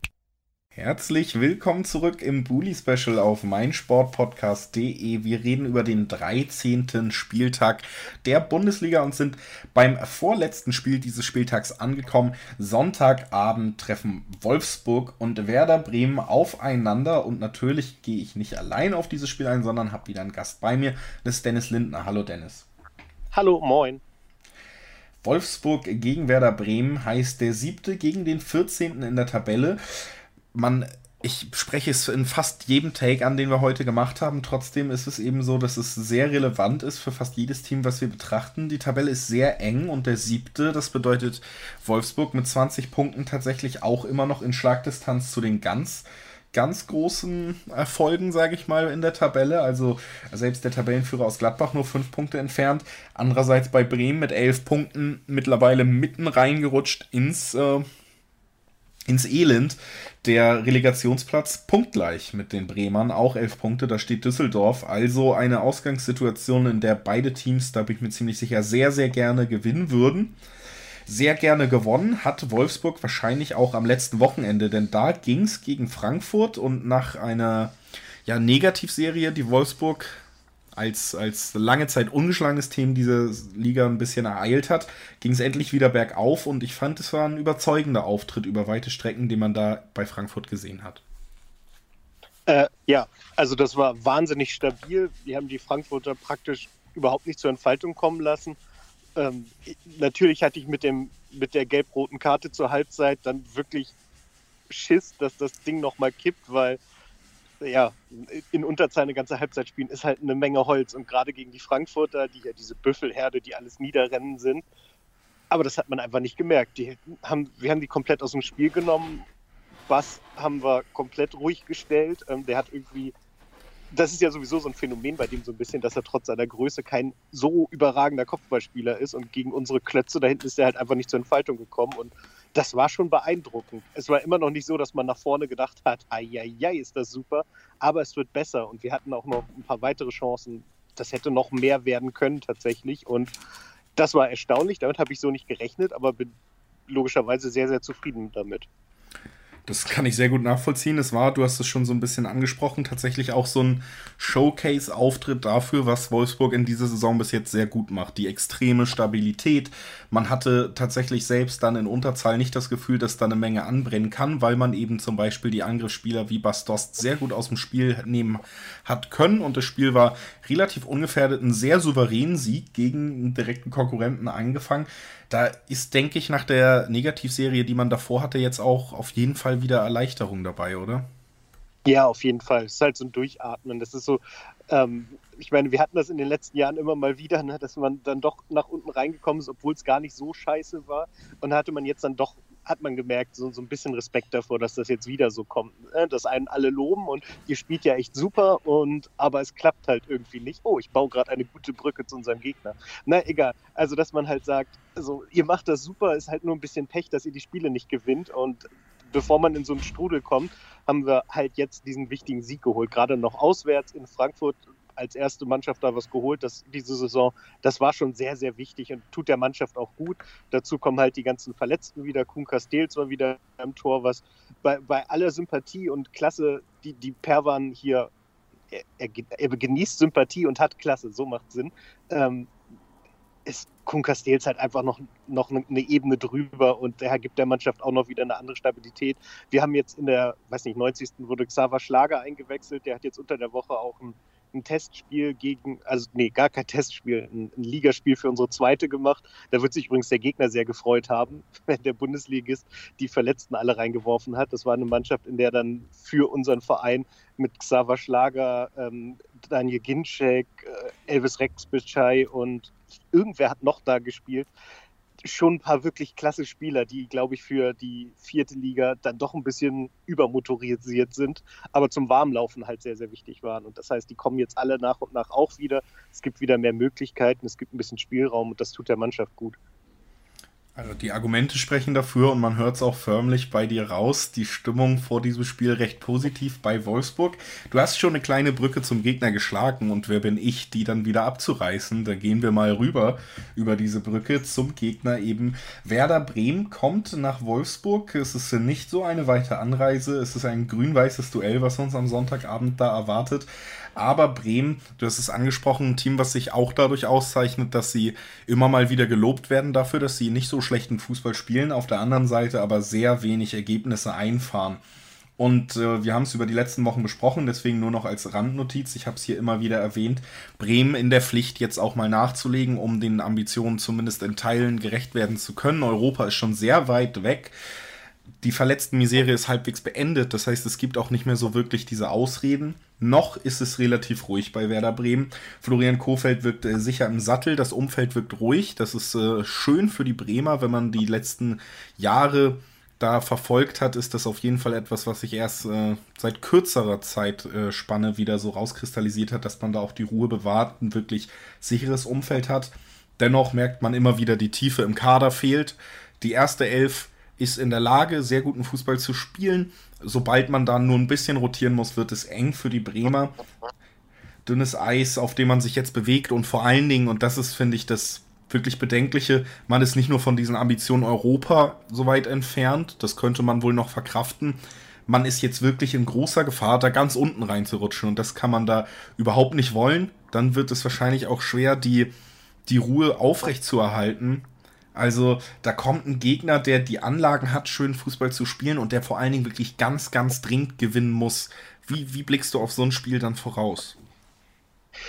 Eigentlich müsste das alles für uns sprechen. So, wir spielen aus einer sehr, sehr, sehr kompakten Defensive. Also es macht, glaube ich, überhaupt keinen Spaß, dagegen offensiv zu spielen. Ähm, wir kriegen mehr Möglichkeiten. Die Offensive wird wieder etwas breiter aufgestellt sein. Ähm, ich weiß, um ehrlich zu sein, nicht genau, wie die Personalsituation bei Werder ist, aber ich glaube, da fehlen in der Innenverteidigung immer noch einige wichtige Leute und das sind halt alles Punkte, die im Endeffekt für uns sprechen müssen. Gerade auch was die Ambition angeht. Klar, Werder ist mit dem selbstgesteckten Ziel Europapokal in die Saison gegangen. Aber trotzdem muss man sagen, dass, dass wir mit unserer Grundeinstellung und unserem Ziel, nämlich dasselbe im Endeffekt, dieses Spiel eigentlich gewinnen müssen gegen den Tabellen äh, 14. hast du gesagt, ne? Genau, da, ja. Das, das müssten wir eigentlich hinkriegen, gerade auch weil Werder so ein so ein, so, ein, so Negativlauf hat. Auf der anderen Seite sind das genau diese Spiele, wo man dann sagt, so, ausgerechnet gegen den funktioniert es nicht oder so, so diese klassischen antizyklischen Spiele. Von daher einfach wird es definitiv nicht, eben weil Werder sehr, sehr gut spielt, sehr, sehr kreativ, offensiv ist. Man muss gucken, aber ich, ich will eigentlich optimistisch bleiben, zumal es ein Heimspiel ist und da sind wir gar nicht so verkehrt. Ja, also du hast es schon angesprochen, gerade in der Innenverteidigung wird dann deutlich, was ich eben schon angedeutet habe, nämlich dass die erste Elf über deutlich mehr Qualität verfügt als die Breite des Kaders bei Bremen. Und wenn dir zum Beispiel ein Moisander fehlt und von einem Langkamp ersetzt wird, ist es überdeutlich in diesen Spielen eben zu sehen, der Qualitätsunterschied und der tut Bremen dann immer weh. Langkamp auf jeden Fall auch ähm, mitbeteiligt an den Gegentoren, die es jetzt am letzten Wochenende gab und die zur Niederlage im Endeffekt dann eben gegen Schalke geführt haben. Das sind große Probleme, die Bremen da immer noch hat. Dazu wird eben Füllkrug, der ja eigentlich eingeplant war für vorne, sehr lange ausfallen aufgrund seiner Knieverletzung. Man hat da mit Raschizan sehr, sehr guten Spieler in dieser Saison. Der ist allerdings tatsächlich auch der einzige, der da extrem viel Gefahr im Moment ausstrahlt und das macht es Gegnern natürlich relativ leicht, sich darauf einzustellen. Gerade in einem Team wie Wolfsburg, was eben über eine wirklich bärenstarke Defensive immer wieder ins Spiel kam, ist es auf jeden Fall zuzutrauen, dagegen zu halten. Deswegen wird das ein sehr, sehr schweres Spiel für den Gast werden und ein Spiel, du hast es angesprochen, wo vieles dann doch für den Gastgeber spricht. Wie sieht es denn personell bei Wolfsburg auf, wenn wir das schon abgearbeitet haben? Du hast von vielen Rückkehrern gesprochen. Bleibt trotzdem noch jemand erstmal außen vor? Ist damit zu rechnen, dass die Spieler, die du eben angesprochen hast, jetzt wirklich alle eine ernstzunehmende Option schon fürs Wochenende sind? Ich denke mal, sie sind eine Option, aber nicht für die Startelf. Also die werden, also Xaver Schlager wird mit Sicherheit spielen. Ich kann mir nicht vorstellen, dass man den jetzt, der hat ja wirklich in, in Rekordzeit diesen Knöchelbruch verarbeitet und ist jetzt schon wieder da. Ähm, da kann ich mir aber nicht vorstellen, dass man jetzt sagt, nö, dann, dann lauf mal 90 Minuten, hast du ja jetzt gerade erst, sondern den wird man langsam aufbauen. Daniel Ginczek sowieso mit seiner verletzten Historie, da wird man kein großes Risiko eingehen. Aber die sind halt Alternativen. Das heißt, man kann damit nochmal Impulse setzen und wie wichtig Xaver Schlager ist, haben wir ja zu Beginn der Saison gesehen, wo er diese ganze Mannschaft echt mitgeprägt hat und geführt hat. Und ähm, gemeinsam mit Gila Vogie, der jetzt gerade auch äh, mit Knieproblemen laboriert. Also wir haben morgen ja noch das Europapokalspiel in Alessandria. Da muss man eh gucken, wie da wer rauskommt, ob es da noch irgendwelche Probleme gibt, wie fit Gila Vogie ist. Das ist so eine kleine Baustelle, die wir noch haben. Aber sonst sind vor allen Dingen viele Leute wieder da. Tisserand fällt aus, klar, der hat sich gelb-rot geholt, aber da haben wir ja gezeigt, dass wir da Ersatz haben mit Robin Knoche vor allem. Und von daher kann man da eigentlich, muss man da optimistisch sein für dieses Spiel. Wenn man das muss, dann lass uns das Ganze doch auch nochmal zum Abschluss in Zahlen ausdrücken. Was tippst du, wird uns am Wochenende da am Ende für ein Resultat äh, gegenüberstehen? Ja, ich, ich, ich lehne mich jetzt natürlich wahnsinnig weit aus dem Fenster, aber ich glaube, es wird ein 2-1. Also ich glaube, es ist nicht so, dass wir die überrennen werden, dass es total überragend sein wird, aber ich glaube schon, dass wir den Sieg holen werden und das wäre ganz, ganz toll und wichtig. Ähnlich würde ich das auch einschätzen. Ich tippe einfach mal auf ein 1 zu 0, um jetzt nicht genau dasselbe zu sagen. Aber ich denke, wir sind da auf einer Linie. Ich glaube, Wolfsburg ist Favorit in diesem Spiel. Ich glaube, Werder wird es schwer haben, aus der Negativspirale rauszukommen. Es wird nicht gegen Wolfsburg gelingen, denn die sind eben, wie gesagt, sehr stabil, werden kein Tor zulassen und dann eben einmal auf jeden Fall treffen. Und deshalb ein 1 zu 0 Sieg, den tippe ich. Du tippst 2 zu 1. Bei der Tendenz sind wir uns also auch einig und das ist ja schon ähm, ja, ein gutes Schlusswort eigentlich, um mich zu bedanken, dass Dennis Lindner heute bei mir war, um dieses Spiel zu besprechen. Danke, Dennis. Gern geschehen. Wir hören uns gleich noch einmal wieder, dann mit Jan Budde und mit Christoph Senft und mit denen sprechen wir über das Spiel Mainz gegen Eintracht Frankfurt, das Montagabendspiel. Also ein Spiel noch im Bully Special, was wir besprechen müssen. Das haltet ihr auch noch durch. Bleibt dran, dann bringen wir es hinter uns. Der Knappencast mit Fabian Kukowitsch. Der Podcast zu den Königsblauen. Jede Woche neu auf meinsportpodcast.de. Willkommen zurück im Bully Special auf meinsportpodcast.de. Zum letzten Mal am 13. Spieltag, beziehungsweise in der Folge zum 13. Spieltag, denn wir beschäftigen uns jetzt noch mit dem ja ungeliebten Montagsspiel zumindest was den Zeitpunkt angeht, aber ein Spiel, was durchaus spannend werden kann. Es heißt Mainz empfängt Eintracht Frankfurt und das Ganze bespreche ich mit Jan Budde vom Hinterhof Sänger Podcast und mit Christoph Senf. Hallo hier beiden. Gute. Gute. Ja, Gute sagen sie beide, das ist schon mal schön. Und wir gucken auf ein Spiel, wo der 13. mit 12 Punkten den 10. mit 17 Punkten empfängt. Und man muss sagen, vor einer Woche, vor zwei Wochen hätte man es vielleicht noch anders gesagt, aber die Stimmung in Mainz dürfte deutlich gehobener sein vor diesem Duell wieder. Man hat den Trainer entlassen. Letzte Woche haben wir noch hier drüber geredet, ob das denn nicht auch wehtut, dass dann Sandro Schwarz gehen muss, was man überhaupt von einem Bayer Lotze erwarten kann, der bei Köln ja doch schon gescheitert ist und entlassen wurde. Der hat aber zumindest im ersten Spiel für Mainz als Trainer für einen ja, sehr beeindruckenden Trainereffekt gesorgt. 5 zu 1 in Unterzahl gewonnen. Was war da eigentlich los, Jan? Oh, pff, was war los? Ganz ehrlich, dass Sandro entlassen wurde, hat ja nichts mit seiner Trainings- oder seiner Trainerarbeit zu tun, sondern vielmehr mit der Negativspirale, die sich im Kopf festgesetzt hatte bei allen Beteiligten, sowohl bei Spielern als auch bei Fans und Verantwortlichen. Und man musste äh, positiven Impuls setzen. Und man hat einfach mit Achim Bayerlotze jemanden gefunden, der diesen äh, Mainzer Prinzipien, die er ja bei Fürth und halt auch bei Leipzig gelernt hat, ähm, wunderbar entspricht. Und er hat eigentlich nicht viel neu oder anders gemacht als Sandro Schwarz. Er hat da wunderbar auf diese Arbeit aufgebaut, die ähm, Sandro ihm geleistet hat. Und das hat er nach dem Spiel auch nochmal ganz klar betont. Und der Mannschaft war es auch ein Bedürfnis zu zeigen, äh, oder für Sandro zu spielen und zu zeigen, dass es nicht an ihm lag, sondern auch ähm, ja, das waren unglückliche Zusammen Zustände, sagen wir eher, und Zufälle, wie es zustande kam, mit unglücklichen Situationen, fehlendes Matchglück, wenig Selbstvertrauen. Und dann kommt aber halt sowas dabei raus, wenn du die ganze Zeit das Gefühl hast, der, Plo der äh, Knoten platzt und platzt und platzt nicht. Und da ist er dann jetzt halt geplatzt. Also ein geplatzter Knoten auf Seiten der Gastgeber auf Seiten der Gäste hat man das Gefühl, so ein Knoten zieht sich irgendwie so ein bisschen zu. Man steht auf dem 10. Platz mit 17 Punkte. 17 Punkten, wenn man zumindest an die letzten beiden Jahre anknüpfen will, muss man so langsam aufpassen, da eben nicht den Anschluss zu verlieren. Die Liga ist immer noch sehr eng. Also man kann noch schnell wieder aufschließen Richtung Europa, aber eben auch schnell den Anschluss verlieren. Und jetzt gab es die zweite Niederlage in Folge gegen Wolfsburg. Und äh, besonders interessant fand ich da zu sehen, dass ich, und das habe ich selten, wenn ich die Eintracht sehe, auch das Gefühl habe, dass man da auch körperlich unterlegen war.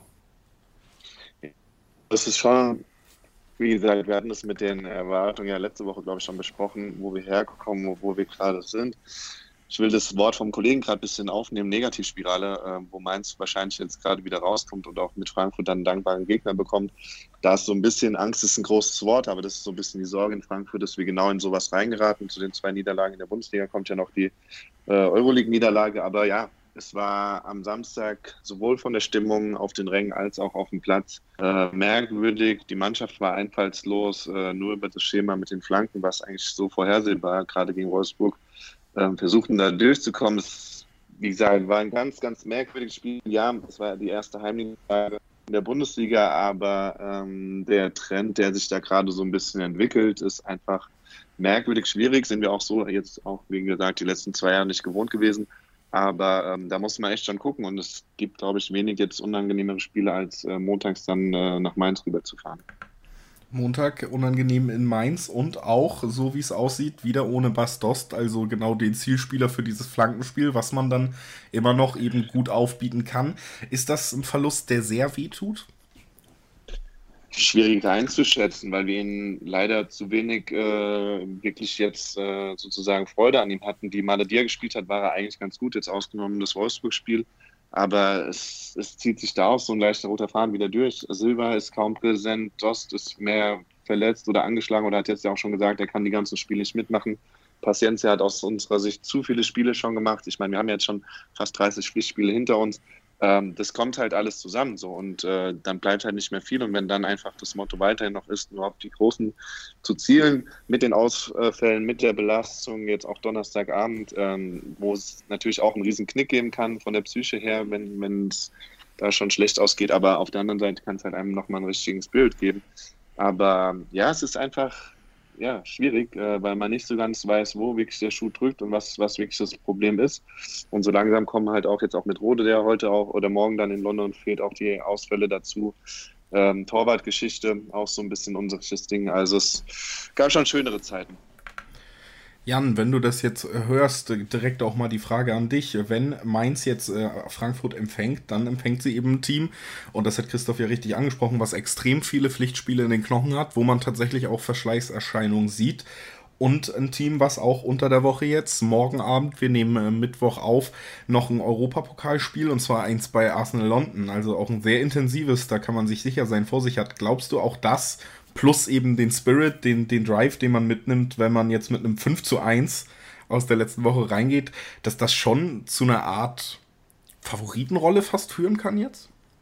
Nee, kann es nicht, aber ähm, wir reden ja hier aus einer hypothetisch negativen ähm, Verlauf der kommenden Tage für die Eintracht. Und äh, so darf man als Sportler per se nicht denken. Ja? Also ähm, man geht jetzt mal davon aus, dass die Eintracht ein gutes Spiel macht gegen Arsenal. Mal ganz unabhängig davon, ob sie da gewinnen oder einen Punkt holen oder verlieren. Hauptsache, sie machen mal ein gutes Spiel. Und wenn man da ein gutes Spiel macht, kann einem das genauso gut Aufschwung geben. Ja, und von der Prämisse her musst du auch als, als Gegner davon ausgehen, dass das alles gut verläuft. Du musst dich darauf einstellen, dass die Eintracht ähm, sich schon nicht im Vorgarten in Mainz unbedingt blamieren will. Ja? Deswegen, ähm, es wird jetzt hier nicht das zweite 5-1 geben. Sollte es so sein, dann gebe ich dem lieben Christoph einen, Äppler aus, aber ähm, das ist eigentlich nicht der Fall. Mainz ist von seiner Veranlagung her geborener Underdog und das ist auch der Grund, warum eigentliche Erwartungen nie zu hoch kochen. Ja? Wir wissen, was ist und wo wir herkommen und welches Budget wir haben. Ähm, auch wenn mal so ein Sieg dabei rausspringt, es kann genauso gut auch in die andere Richtung mal ausgehen. Der Punkt ist, dass wir uns dann halt nicht ähm, selbst zerfleischen dürfen. Ja? Und das ist gerade ein Lernprozess, den man hier in Mainz durchmacht. Jetzt greife ich das mal kurz auf, was ähm, der Kollege vorhin gesagt hat.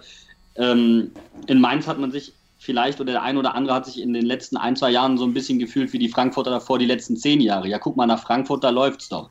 Ähm, und deswegen glaube ich nicht daran, dass hier irgendwie eine Favoritenrolle entsteht oder nicht. Egal wie hoch oder ob wir eine Siegesserie hätten. Wir wären niemals in unserem, in unserem eigenen Kosmos Favorit gegen Frankfurt. Also eine komfortable Position, die man sich da in Mainz schafft. Christoph, wie siehst du das Ganze? Geht man da schon mit dem Anspruch, Favorit zu sein jetzt in diese Partie? Ja, ich meine, Anspruch hin oder her, ich meine, da wird auch viel, viel erzählt, aber ich meine, letztendlich ist das, was genau der Kollege sagt, ist genau das Gefährliche. Das ist halt meins mit dem Understatement, was sie haben, oder auch mit der, finde ich, wie er auch sagt, realistischen Einschätzung, genau da gefährlich wird für die Eintracht, weil die Eintracht dann in der Favoritenrolle äh, gefühlt nicht immer damit klarkommt und genau das die Spiele sind, wo man vorher sagt, naja, äh, Mainz hat keine großen Erwartungen und wir wissen, wo wir herkommen und dann hauen sie uns 3-0 weg. So, das gab es alles schon. Deshalb ist es einfach, ja, total unangenehm. Aber auf der anderen Seite, klar, wir müssen uns auch nicht verstecken. Und ich glaube, Donnerstag kann einfach auch nochmal einen großen Ausschlag geben für den Montag. Aber ähm, ja, es ist einfach, äh, finde ich, ein sehr spezielles Spiel in der besonderen Konstellation. Hütte hatte jetzt auch noch nicht so viele äh, drei Niederlagen-Serien hintereinander und äh, stehen im Niemandsland, haben aber die Chance, glaube ich, auch durch einen, durch einen Sieg einfach nochmal oben wieder ein bisschen ranzurücken und sonst wird es halt unten echt auch eng. Am Ende des Tages lassen wir die Kirche im Dorf. Wir sind in der Europa League, wir sind im Pokal, wir stehen in der Liga auf einem guten Platz. Wir haben äh, schon 30 Spiele fast hinter uns. Es ist alles okay. Äh, Mainz wird knifflig, gerade jetzt auch nochmal ähm, mit der Trainersituation. Aber auf der anderen Seite, ja, so billig es klingt, erstmal abwarten, äh, was da kommt und dann, dann nach dem Spiel sind wir na, natürlich schlauer. Ihr wisst, ihr könnt ja verkacken, am Ende helfen wir euch wieder nach Europa. Ist doch in Ordnung. Darauf, darauf ist es gerne verlassen, nehme ich mit. Ich merke da hier schon so eine leichte äh, Äppler-Verbrüderung, die hier stattfindet, aber. Ja, ich ähm, meine, man muss da, ohne das zu laut zu sein, man muss da schon nach wie vor noch ein Stück weit dankbar sein, auch wenn das viele Frankfurt-Fans anders sehen, aber äh, ohne, ohne den, war doch sogar auch Hoffenheim, ne? Ja, ähm, ja. Ohne das wären wir jetzt äh, nicht morgen in, äh, bei Arsenal, ja. Ja. Also auch, genau, da steht auch noch ein schönes Spiel an, auf jeden Fall morgen. Lasst uns zum Abschluss nochmal tippen. Was glaubt ihr, wie wird es ausgehen? Fangen wir mit dem Gastgeber an. Oh Gott. Ähm, 2-2. 2 zu 2 tippt Jan. Wie sieht es bei Christoph aus? Ja, ich habe zuletzt für die Eintracht immer getippt. Ähm, deshalb kann ich mit dem 2-2 jetzt auch gut leben. Ja, 2-2. Unterschreibe ich einfach auch so. Konnte ich mir auch, kann mir auch sehr gut vorstellen und damit habt ihr es hier gehört. Es gibt keine andere Möglichkeit, wie dieses Spiel ausgehen kann. Das hat das Bully Special hiermit festgelegt. Ich bedanke mich bei Christoph Senft und bei Jan Budde. Schön, dass ihr da wart. Gerne. Gerne. Und ich bedanke mich natürlich auch bei allen Zuschauern, die wieder, äh, Zuschauern, Zuhörern, die mit dabei waren beim Bully Special zum 13. Spieltag. Schaltet auch nächste Woche wieder ein. Auch da werden wir dann den kompletten Spieltag wieder besprechen. Und hoffentlich auch wieder die beiden Kollegen, die jetzt zu Gast waren. Genauso wie viele andere Gäste hören. Bleibt also dran, bleibt uns gewogen und ein schönes Wochenende mit hoffentlich vielen Erfolgen für eure Mannschaften. Bully Special. Die Vorschau auf den Bundesligaspieltag auf meinsportpodcast.de. Die komplette Welt des Sports. Wann und wo du willst. Auf meinsportpodcast.de.